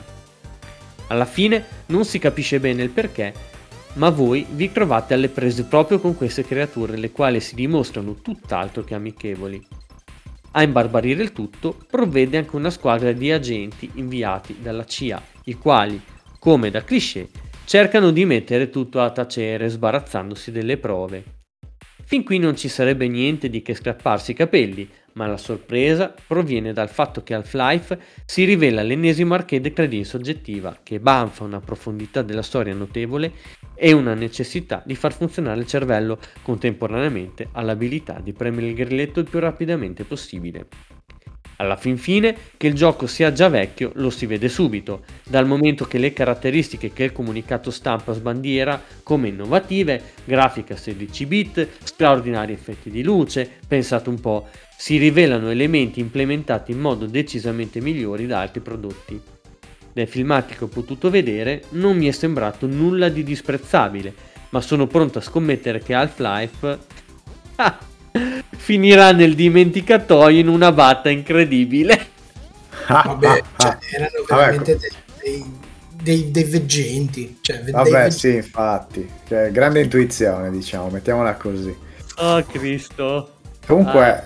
volevo aprire una parentesi su 3DFX perché stavo pensando a quegli anni proprio perché, appunto, ero entrato da poco nel mondo PC ed era aggiornatissimo. Eh, la 3DFX aveva lanciato nel 98 la mitica Voodoo 2, che era la scheda video, cioè era il chip de- delle schede video che tutti volevano. E stavo leggendo che era stata la prima a supportare eh, le DirectX 6, qualcosa del genere. Ecco perché era quasi richiesta per molti giochi, perché era all'avanguardia. Io invece, cosa, nel mio PC avevo una Riva TNT che era di Nvidia, se non sbaglio che era la concorrenza, però costava meno rispetto alla Voodoo 2. Arriviamo quindi ragazzi alla pagina di Interplay e come primo gioco troviamo Fallout 2. Bello. Fallout è stato un successo inaspettato e probabilmente anche gli stessi sviluppatori del gioco non avevano preventivato una simile risposta. Nonostante alcuni problemi interni, infatti, il seguito è già in cantiere e probabilmente entro Natale 98 potremmo giocare con il nuovo capitolo della serie ambientata nel misterioso Vault 13. La figura di Tim Kane e di alcuni grafici originali, infatti, non sembra aver turbato più di tanti ragazzi della Black Isle Studio, il team di sviluppo che si sta occupando anche di Baldur's Gate, e i risultati sono ben visibili. Fallout 2 appare alquanto simile al suo predecessore, perlomeno come impostazione stile grafico. In effetti tutte le novità si celano all'interno del codice di programmazione. È stato migliorato il sistema di gestione dell'intelligenza artificiale e la gestione di più personaggi in contemporanea. Pertanto i nemici saranno molti più di prima, si parla di 6 nuove tipologie. Lo spazio da esplorare sarà più vasto e la difficoltà sarà nettamente superiore. L'interazione con i personaggi non giocanti è maggiore ed è stata resa ancora più determinante ai fini del gioco. Il party di avventurieri potrà essere composto anche da supermontanti, Gaul e Robodog, personaggi sul cui inventario potete intervenire direttamente. Una delle novità più esaltanti è data dalla possibilità di utilizzare dei mezzi meccanici sia per spostamenti che per scorribande e atti vandalici. La storia racconta le vicende di un discendente dell'eroe originario di Fallout che, 50 anni dopo, torna a curiosare tra i misteri del Vault 13 per consentire alla sua gente di impadronirsi dei terribili segreti e delle tecnologie da sempre sepolte in quell'area. Tra un paio di mesi se ne dovrebbe sapere di più. Vederlo adesso, abituati a poi come sono evoluti, cioè diciamo, tutta la serie è diverso, però comunque ha, ha segnato senz'altro il il, il panorama perché eh, sono stati, se non sbaglio, eh, alcuni dei primi che hanno lasciato così tanta, come si dice, eh, libertà d'azione al giocatore, insomma. Certo, ma sì, poi questo chiaramente era quello era l'ultimo episodio prima che diventasse veramente una leggenda Fallout, quindi prima di sì, Fallout 3 era ancora, era ancora esatto, di... perché poi ci sarebbe stato Van Buren nel mezzo che era un che era un Fallout 3 che però non è stato non è, che anche quello eh, se non sbaglio era isometrico eh, che però non è stato rilasciato. Ci sono stati i Tactics insomma ci sono state un po' di cose e poi è uscito il 3 che, vabbè sappiamo tutti sì, che cosa fatto... eh, esatto che cosa ha, ha, ha, scatenato diciamo perché poi da eh. lì eh, il 4 76 New Vegas eh, e via, e, e via così arriviamo quindi a Rayman 2 Rayman 2 rappresenta, assieme a Tonic Trouble, la punta di diamante della linea Ubisoft per questa stagione. Avendo osservato a fondo entrambi i titoli ad Atlanta, abbiamo avuto l'impressione che fossero eccessivamente simili, sia perché basati sul medesimo eccezionale engine poligonale, sia per la somiglianza dei due personaggi principali. A ben vedere, tuttavia, i due titoli si differenziano non poco nel gameplay e nell'ambientazione del gioco, anche se hanno la sfortuna di essere programmati per uscire a solo un mese di distanza tra loro. Se presentati con un buon piano di marketing, potrebbero evitare di pestarsi i piedi e raccogliere invece il successo che entrambi meritano. Rayman 2 è naturalmente il seguito del gioco apparso nel 1995, che già aveva raccolto notevoli consensi soprattutto per la grafica coloratissima e molto fantasiosa. Siamo passati ora al 3D e sono successe un po' di brutte cose nel mondo di Rayman. Una misteriosa associazione ha deciso di creare uno zoo intergalattico con creature provenienti dal pianeta natale della nostra intrepida melanzana saltante. Una banda di pirati senza scrupoli è stata reclutata per catturare specie rare, come Rayman e compagni. Rayman riesce a scappare, ma i suoi amici sono ancora prigionieri Liberandoli, Rayman acquisirà nuove risorse essenziali alla sua lotta contro i pirati robot. Ma per sconfiggere i robot, egli dovrà anche mettere insieme tutti gli ingredienti necessari per fare una minestra miracolosa che aprirà le porte al gran potere. Il personaggio principale è dotato di una straordinaria libertà di movimento che gli permette di correre, arrampicarsi, nuotare, fare capriole, scivolare, ruotare su se stesso, scalare pareti, dondolare tra un rampicante e l'altro, spingere e tirare gli oggetti e usare i capelli a mo' di elica per svolazzare in giro. Rayman conserva poi il suo devastante pugno magico, che è praticamente un personaggio a tutti gli effetti. Afferra gli oggetti, aziona le leve, funge da rampina e da torcia, spinge i personaggi, dà loro un colpetto sulla spalla prima di sferrare un pugno e li fa girare su se stessi. L'area di gioco sembra essere parecchio ampia visto che stando a quanto dicono alla Ubisoft servono oltre 40 ore per completare i tre mondi di Rayman 2. Ognuno di essi ha una sua particolare atmosfera e si va dal mondo paradisiaco formato da foreste e coste a quello dei pirati, passando per i quattro grandi templi. Arcaico, mare, fuoco, vento. Così come Tonic Trouble, anche Rayman 2 avrà però delle richieste hardware notevoli, tanto che è persino ottimizzato per sfruttare il supporto AGP. Pensate che l'engine utilizza una media di 8 MB di texture per scena. Sarà comunque possibile giocare a partire da un Pentium 166 con scheda 3D-FX, anche se un Pentium 2 con 3D-FX sembra il sistema ideale per godere al meglio di questo titolo. L'uscita è prevista per la fine dell'anno. Squagliato. Squagliato, ho giocato quasi su tutte le piattaforme possibili. Ho giocato Ah. su 64, PS1, orig- cioè la versione mm, normale, diciamo, ecco, la versione classica. PS2 perché era Revolution, quindi una sorta di eh, versione migliorata, ecco, senza la selezione dei livelli. Nintendo DS e PC. Quindi mancava Dreamcast e 3DS. Però Ti è piaciuto a dire dovresti Eh, superare quello così te lo platini. esatto. No, mi è piaciuto parecchio perché comunque ho giocato ero veramente piccolo, forse 8 anni, 7-8 anni. Era veramente bello. E arriviamo alla pagina di LucasArts e eh, in uno dei box c'è uno dei miei giochi preferiti di tutti i tempi, Green Fandango. Eh, tanta roba. L'avete letta la preview dello scorso mese fatta dal Todeschini? Allora saprete sicuramente già quasi tutto su Green Fandango, la splendida avventura della Lucas che, sono sicuro, impegnerà il sottoscritto per qualche intensa settimana. Ero già parecchio attratto da questo gioco, ma dopo averlo visto alle 3 ne sono praticamente innamorato. Storia di corruzione e crimine ambientata in un mondo surreale ispirato al folklore messicano. Green Fandango combina i classici elementi del film noir e dello spionaggio, coprendo i quattro anni della storia di Manny Calavera, agente di viaggio della Terra dei Morti in cerca di redenzione. Lo stile grafico del gioco è molto particolare, ma ciò che più intriga è la struttura, che segna un netto distacco rispetto alle precedenti avventure Lucas.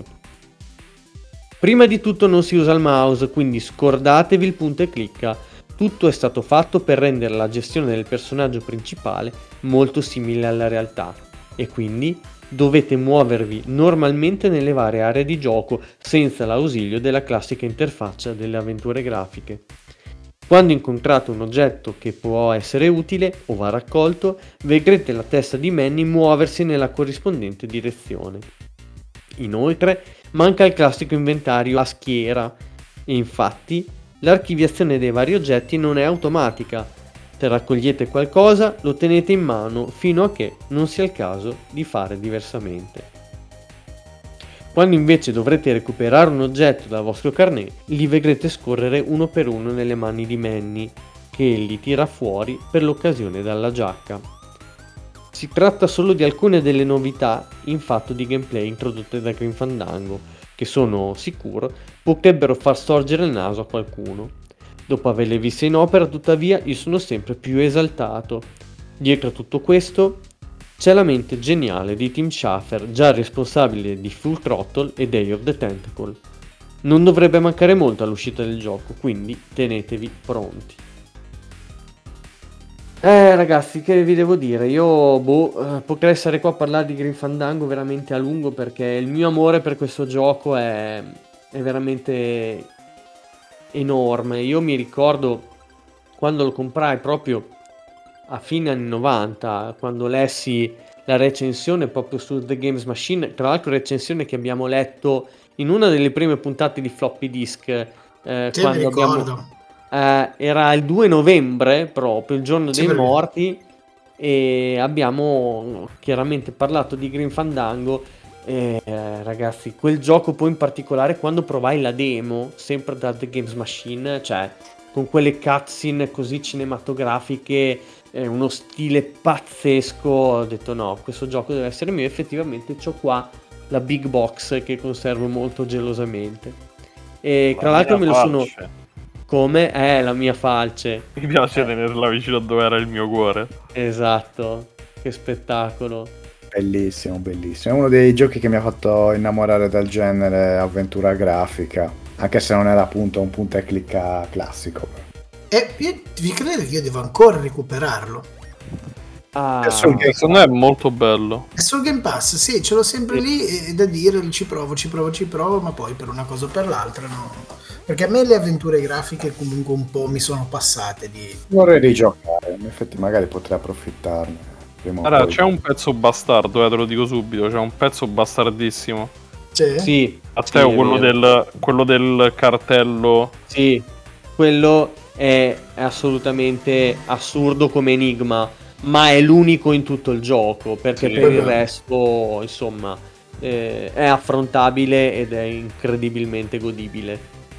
Ecco, a me piacerebbe tanto se facessero una serie tv dedicata a Green Fandango o un Eh. film, Eh, perché beh, sarebbe... L'iconografia è bella, cioè la, la resa grafica, la resa stilistica è fenomenale. È pazzesco, in più anche proprio la scrittura, i dialoghi, il carisma dei personaggi, la regia. C'è una regia pazzesca in questo gioco e cioè sì, an- anche qui ci sono tante frasi, tante battute che mi sono proprio entrate in testa e, e me le ricordo a memoria. Tra l'altro, il gioco l'ho platinato su PlayStation quando lo praticamente lo diedero con il Plus. Molto, molto bello, molto divertente come veramente sempre. bello. Bellissimo, poi vabbè, c'è dietro Tim Schafer, eh. insomma, non... eh, Sì. Però lo sai che è la stessa cosa che pensavo io. Io la prima volta l'ho giocato proprio quando l'hanno regalato con il Plus. Io ho pensato, ma quanto tempo avranno regalato? Cioè, quanto tempo fa? Tre anni? No, adesso ci penso, quando ho comprato la 4, quindi si parla quasi di dieci anni fa. Dieci anni l'hanno dato su, sul Eh, Plus. considera, io l'ho comprata nel 2014 e l'hanno data, mi ricordo, tipo dicembre forse 2014. Pazzesco, mamma mia, pazzesco. Ma non pensiamo a queste cose. Allora, proseguiamo. E abbiamo Carmageddon 2, Carpocalypse Now. e poteva mancare il sequel del gioco più discusso della passata stagione? Quelli della Sales Curve non paghi dell'Ambaradan messo in piedi attorno al gioco lo scorso anno si lanciano di nuovo all'attacco sostenendo che se Carmageddon aveva creato un po' di scompiglio tra i media, il suo sequel farà l'effetto di un vero e proprio terremoto. Contenti loro. Molto apprezzato in Inghilterra, dove ha tenuto plausi più che onorevoli, il gioco ha fatto parlare di sé nel resto del mondo, soprattutto per la sua sfrontatezza, più che per le sue qualità intrinseche. A mio parere, alquanto scarse. Vedendo girare Carmageddon 2 non è che si abbia l'impressione dell'originalità allo stato puro, tuttavia sembra che il gameplay potrà beneficiare di alcuni elementi del tutto nuovi. Per cominciare, il modello fisico delle vetture è stato modificato e ora poteva inscenare incidenti in stile Cannonball, ovviamente passando sopra una moltitudine di innocenti cadaveri. La press release sostiene persino che si possono far volare via portiere, vetri e persino il motore della macchina, fino ad aprire in due la stessa o farle assumere la forma di una banana. Tra i simpatici eventi a cui potrete partecipare in cerca del massacro, stavolta abbiamo persino una gara di Formula 1 e un meeting di atletica, dove potrete lanciarvi sui 100 metri piani schiacciando la concorrenza umana. In più, i passanti, gli animali e gli altri piloti sono ora poligonali e ciò significa che, sommo gaudio, potrete ora staccargli gambe, braccia e altri ammennicoli. Tra le altre particolarità abbiamo poi tutta una schiera di power up con eh, le mine di terra, la possibilità di spalancare le portiere di corsa e una pompa di benzina esterna per inzuppare gli sfortunati passanti e incendiarli, poi con l'aiuto del post bruciatore. Per concludere, anche perché non ne posso più, potrete salvare i replay più spettacolari e confrontarli poi con altri malati della vostra fatta. Infine, Carmageddon 2 supporterà tutte le schede credit conosciute nell'universo. Non so voi, ma solo a parlarne a me già disgusta. Se siete delle personcine strane e invece non vedete l'ora di provarlo, aspettate fino a novembre e cercate aiuto nel prossimo frattempo. Carmageddon 2, quanti pomeriggi passati con gli amici a giocare a Carmageddon 2. Era proprio il classico gioco da giocare assieme agli amici, perché poi alla fine non è che fosse sto, sto capolavoro, però era troppo bello, troppo divertente. E poi era ancora fresca quella cosa lì, di poter essere cioè, così devastante. Adesso abbastanza banale quasi. Però all'epoca, cioè, diamoli conto che non ce n'era proprio tantissimi giochi così, anzi. Sì, sì, Forse- altro che, altro che. C'era Postal, però era diverso. C'è apposta, sì, però non erano... Non era tipo con, con le macchine. No, esatto, non era. Comunque sì, c'era proprio il gioco che tu, quando avevi la fortuna di averlo, lo flexavi agli amici e si, si andava Ma fuori poi è di diventata testa. quasi un po' una moda, cioè di fare i giochi così. Ma deve essere stato il boom, deve essere partito lì in quegli anni, secondo Eh me. sì, sì, forse 97-98 proprio- tra Dungeon Keeper, Carmageddon, Postal, tutti questi giochi un po' politicamente scorretti. Eh sì, sono tutti la gente- vicini, eh? Cioè, alla fine Perché la vicini. gente si era rotta le balle di fare sempre gli eroi, sempre i cavalieri, sempre quelli buoni. Ci sta. Beh dai, però forse è anche precedente, no? Con Mortal Kombat. Ma è diverso 92. Mortal Kombat. Cioè, Vabbè, lì, erano, lì era violenza, splatter. era- più eh, che- esatto. Beh, anche violen- Carmageddon però, eh. Eh, ma c'erano Sì, gli innocenti di mezzo, cioè, capisci? Non è tanto... Sì, cioè, secondo È me vero, è quello. vero. Vabbè, Effettivamente anche, sì. anche GTA, il, cattivo. Comunque sì, non so chi- quale sia stato il primo. Vabbè, comunque il periodo è quello, dai. Sì, infatti. no. Niente da dire. Arriviamo quindi alla pagina dedicata ad Acclaim Entertainment e a un gioco che indovinate chi, eh, chi lo ha segnato come da leggere. Il gioco è Turok 2. Eh. Turok 2, come facilmente prevedibile, sarà l'attesissimo seguito dello sparatutto in 3D più venduto su Nintendo 64 e forte delle 400.000 copie vendute sul fronte PC, anche uno di quelli più apprezzati dal pubblico computeraro. Computeraro, guardate. che Computeraro è bello, altro che Master Race. Turok 2 vedrà il ritorno del nostro simpatico omaccione tra le lande sperdute del primo episodio, resosi necessario per sconfiggere le malvagie forze dei Primagen, una creatura mostruosa in grado di soggiogare l'intero pianeta.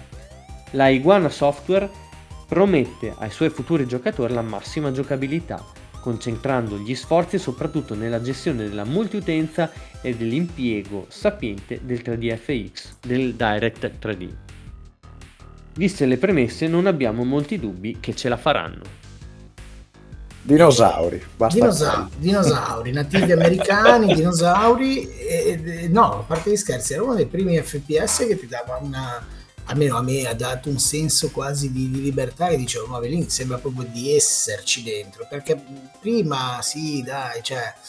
eh, non so, l'idea di che c'erano queste fronde dove tu ti nascondevi anche, ti nascondevi, fa, visto adesso sarebbe da buttarsi sotto i treni, però cioè, all'epoca ci rimanevi, ci rimanevi. Ricordo che c'è un passaggio che c'era un tirannosauro che ti attaccava vicino a un, laghetto con degli scogli, tipo una collina dietro, e tu eh, cioè, era il bello dell'approccio che potevi avere. Allora io lo affronto diretto, cerco di nascondermi, salgo sulla collina, lo bersaglio dall'alto, insomma era cioè, Dicevo, la base. Però... Possiamo dire che è uno dei primi FPS che ha avuto successo su console. Lo Sì. possiamo dire, sì, dai. Sì, sì, assolutamente.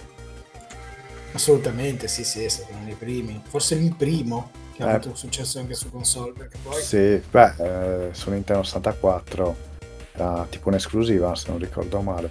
Sì, io poi l'ho giocato, ho giocato poi su PlayStation 2 una specie di, di, di remastered, eh, Turok Evolution, se non sbaglio, se non si chiami.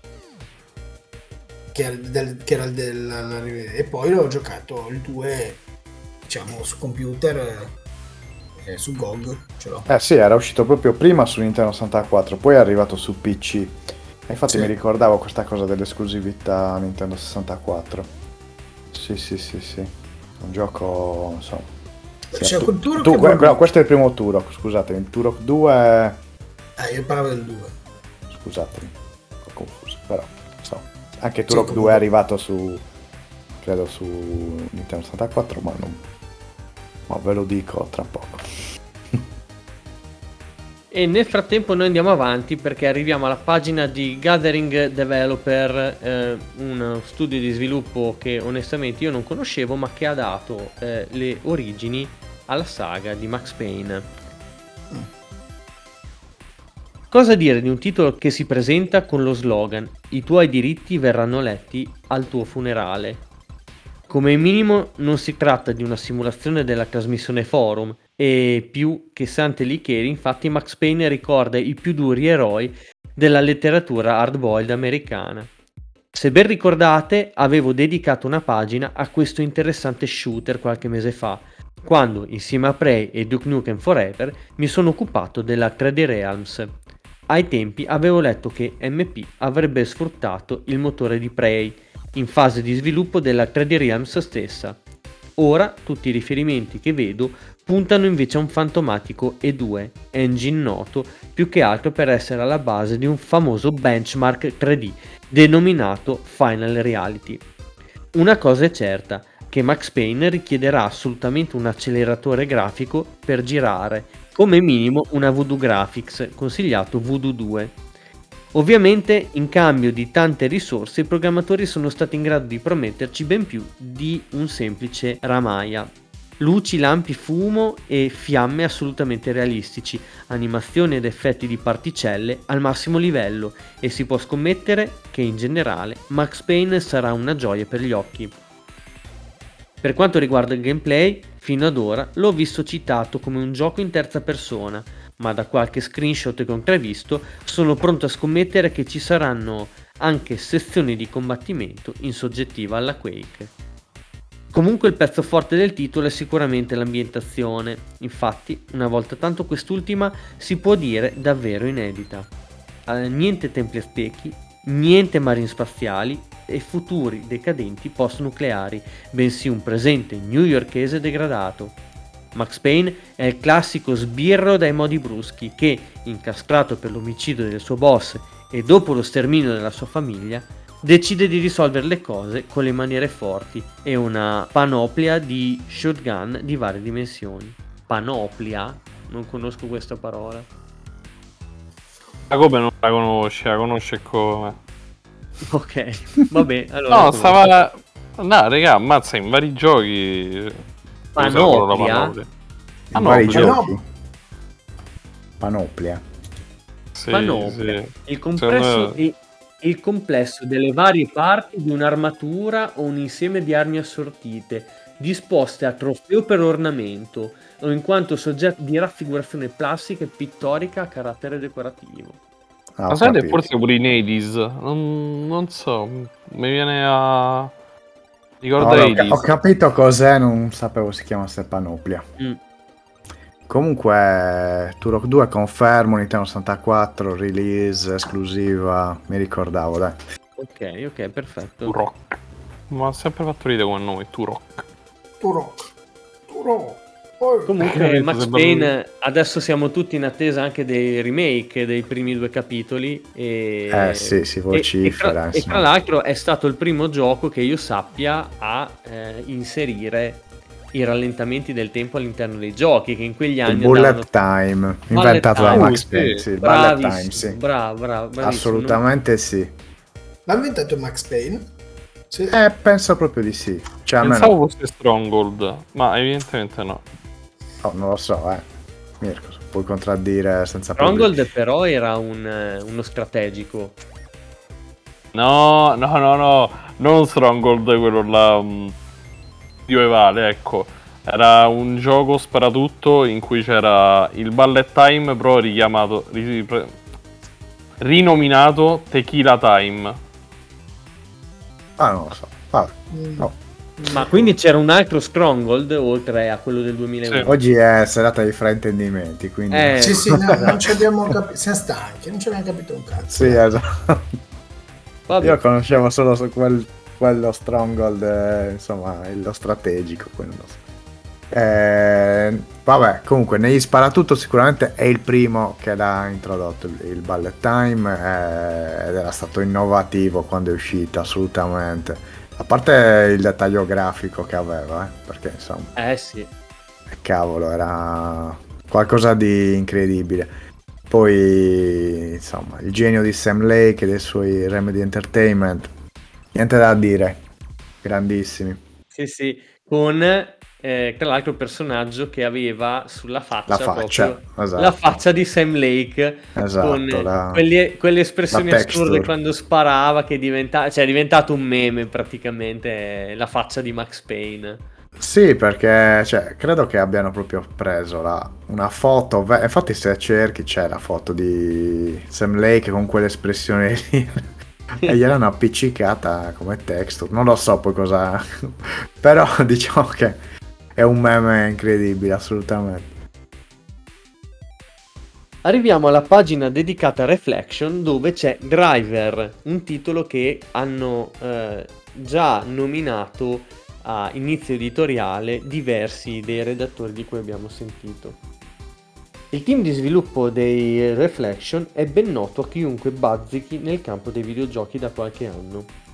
Il gruppo di Newcastle, da sempre legato alla Psygnosis, ha esordito nel 1989 col fulminante Shadow of the Beast, che con la sua grafica spettacolare e i suoi innumerevoli livelli di parallasse lasciò tutti a bocca aperta, lanciando di fatto il personal della Commodore. Gli exploit recenti hanno infatti avuto come teatro principale la PlayStation, con i due titoli della serie Destruction Derby, che hanno collezionato un totale di oltre 2 milioni di copie vendute. Ad Atlanta i Reflection avevano un piccolo stand tutto loro, segno che forse è arrivata dopo tanto tempo la rottura con Psygnosis. Le novità comunque non mancavano e anche se si tratta di due soli titoli ce n'è abbastanza per rimanere in ansiosa attesa. Il primo driver è un gioco di guida poco tradizionale che vi permette, in termini semplici, di andare dove vi pare e fare quello che vi pare. Voi interpretate il ruolo di un fuggiasco braccato dalla polizia che si aggira con una varietà di strade e straducole nelle quali il traffico e la vita in generale scorrono tranquilli e ligi alle regole, mentre voi fate di tutto per attirare l'attenzione.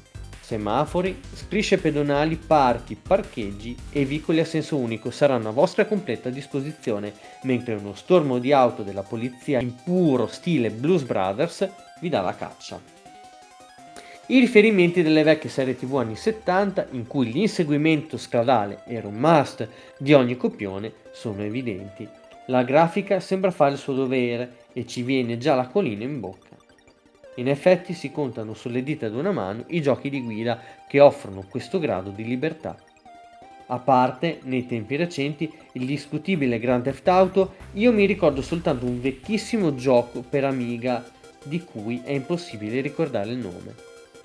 Immaginatevi comunque lo spasso di frecciare in mezzo al traffico causando i classici tamponamenti a filotto e utilizzando il marciapiede come una qualsiasi parte della carreggiata. Indubbiamente la realizzazione tecnica per tenere in piedi un gioco del genere deve essere più che eccellente, ma conoscendo il Reflection ci sono buone speranze. La data d'uscita prevista è un mistero, ma se vi dicessi il prossimo Natale potrei anche non andarci troppo lontano. Bel gioco, gran bel gioco. Era, Sì, era un io- po' la risposta a Grand Theft Auto, diciamo, dai. Un po'... E mi ricordo il tutorial che era una cosa... Eh, secondo me sì, secondo me hai detto bene Lewis, c'era proprio una, una risposta a GTA eh, perché GTA era ancora 2D, ci ha messo parecchio poi a fare il salto al 3D con eh, PlayStation Eh, 2 sì, come sì, ben sì, sappiamo. no. Diciamo la risposta a livello di libertà di azione. Sì, sì, sì. E poi anche, diciamo, perché era anche questo politicamente scorretto, mettiamola così. Sì, ma dico, ve lo ricordavate il tutorial di Driver? Era Io no, onestamente. Sai Sì, che sì, io ci ho giocato un sacco, ma ho abbastanza pochi ricordi su questo gioco. Io sì, Era- il tutorial era una palla assurda Era infinita. assurdo, era una palla infinita e tra l'altro c'era Ah, tipo un paio di, di task infattibili alla prima, c'era una cosa frustrante al massimo proprio. Sì. Che allora mi ricordavo bene questo, questo Che se nel- eri dentro il parcheggio sotterraneo dovevi fare cose. Eh, tu compri il gioco, cioè quelle sono missioni da mid game alcune, perché Eh sì, Cazzo, sono troppo difficili appena fattibile, sì, però proprio appena appena Però preso. perché se toccavi qualcosa facendo qualche manovra, poi dovevi rifare tutto. Vabbè, Esatto. il primo driver eh, molto molto bello, ci avevo giocato tanto, anche perché c'erano queste cose, io non sono mai stato un grandissimo esperto di giochi di guida. E il, il secondo driver credo di averci giocato, ma non mi, non mi aveva preso con- come il primo, e poi perso completamente per strada, almeno personalmente, non so come fossero i successivi capitoli. Stavo pensando quando il redattore scrive un gioco per Amiga, forse era il vecchissimo Test Drive, chissà, me lo ricordo come Oh. ammazza. Uh, È vero, test drive. Bello. Drive, cioè, che era più o meno stimolativo, però potevi innescare la polizia e anche lì avevi molta libertà, guidavi nelle strade americane boh, con uno pseudo 3D che era 2D. E arriviamo ragazzi all'ultimo gioco di cui leggeremo stasera. E gioco che appare sotto la pagina di Microsoft. Questo titolo, non so se lo conoscete, se ne avete mai sentito parlare da qualche parte, si chiama Age of Empire 2. No, mai sentito. Mai, eh? Ulululululululu. Ulululululululu. Uno dei due progetti più ambizioni, l'altro è Combat Flight Simulator, portatore di un'eredità piuttosto impegnativa in seguito dell'ottimo voto che TGM gli diede al primo episodio. Il suo punto di forza era la capacità di fondere strategie e giocabilità, immediatezza e profondità, caratteristiche che, di solito, si escludono a vicenda. In autunno dovrebbe rendersi disponibile un'espansione per l'originale, focalizzato sul periodo romano, con quattro nuove civilizzazioni un sacco di aggiunte in quanto a unità, edifici e scenari. Il seguito vero e proprio invece sarà pubblicato nella primavera dell'anno prossimo e sarà ambientato nel periodo successivo, ossia nel millennio che va dalla caduta di Roma all'era della polvere da sparo, proprio prima della scoperta dell'America. Ben 13 civiltà si daranno battaglia, ognuna con le proprie caratteristiche e un percorso di sviluppo basato sulla verità storica. Ce n'è per tutti i gusti, dai bizantini ai giapponesi, dai celti ai vichinghi, per poi tornare in Asia con le orde mongole di Gengis Khan. Le strategie disponibili per la vittoria finale varieranno a seconda delle vostre preferenze, vittoria militare, vittoria economica accumulando tesori, vittoria tramite costruzione e difesa delle meraviglie della nostra storia, vittoria difensiva ottenuta proteggendo un re o una regina. Il lato militare sarà soggetto a numerosi miglioramenti, tra cui la possibilità di usare nuove formazioni e di assegnare un comportamento standard alle varie unità.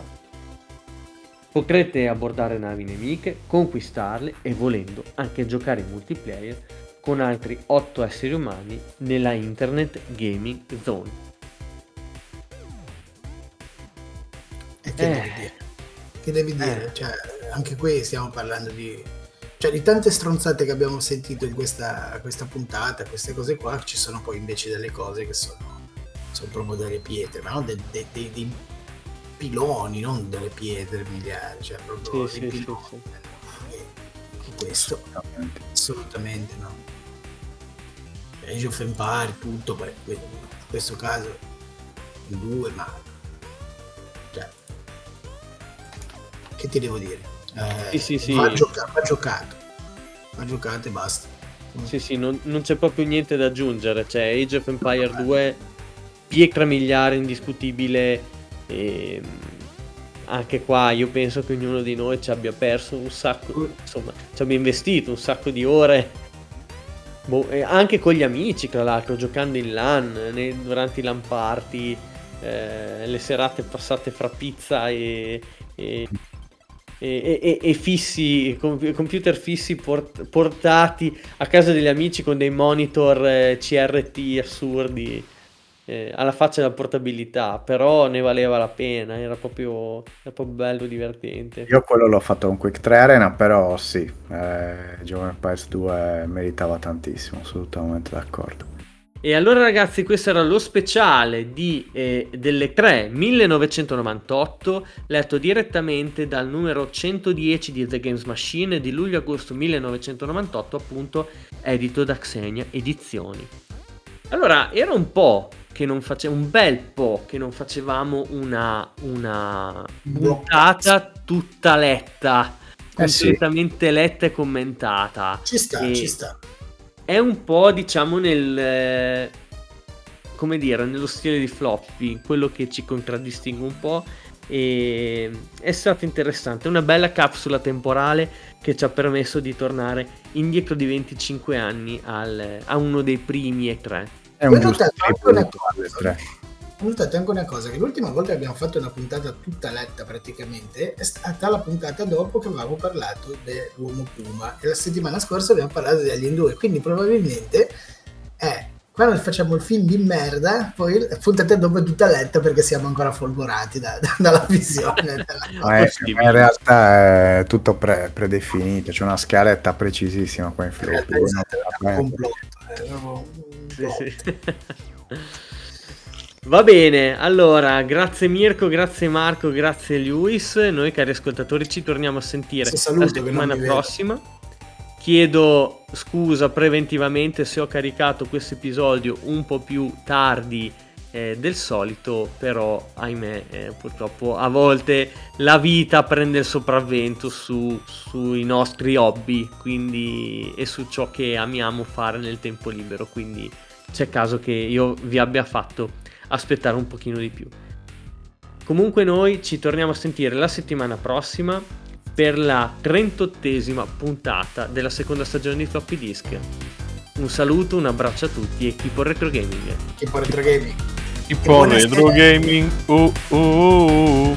Buonanotte, Eh. perché noi adesso andiamo a dormire. Buonanotte. Decisamente. Keep on sleeping.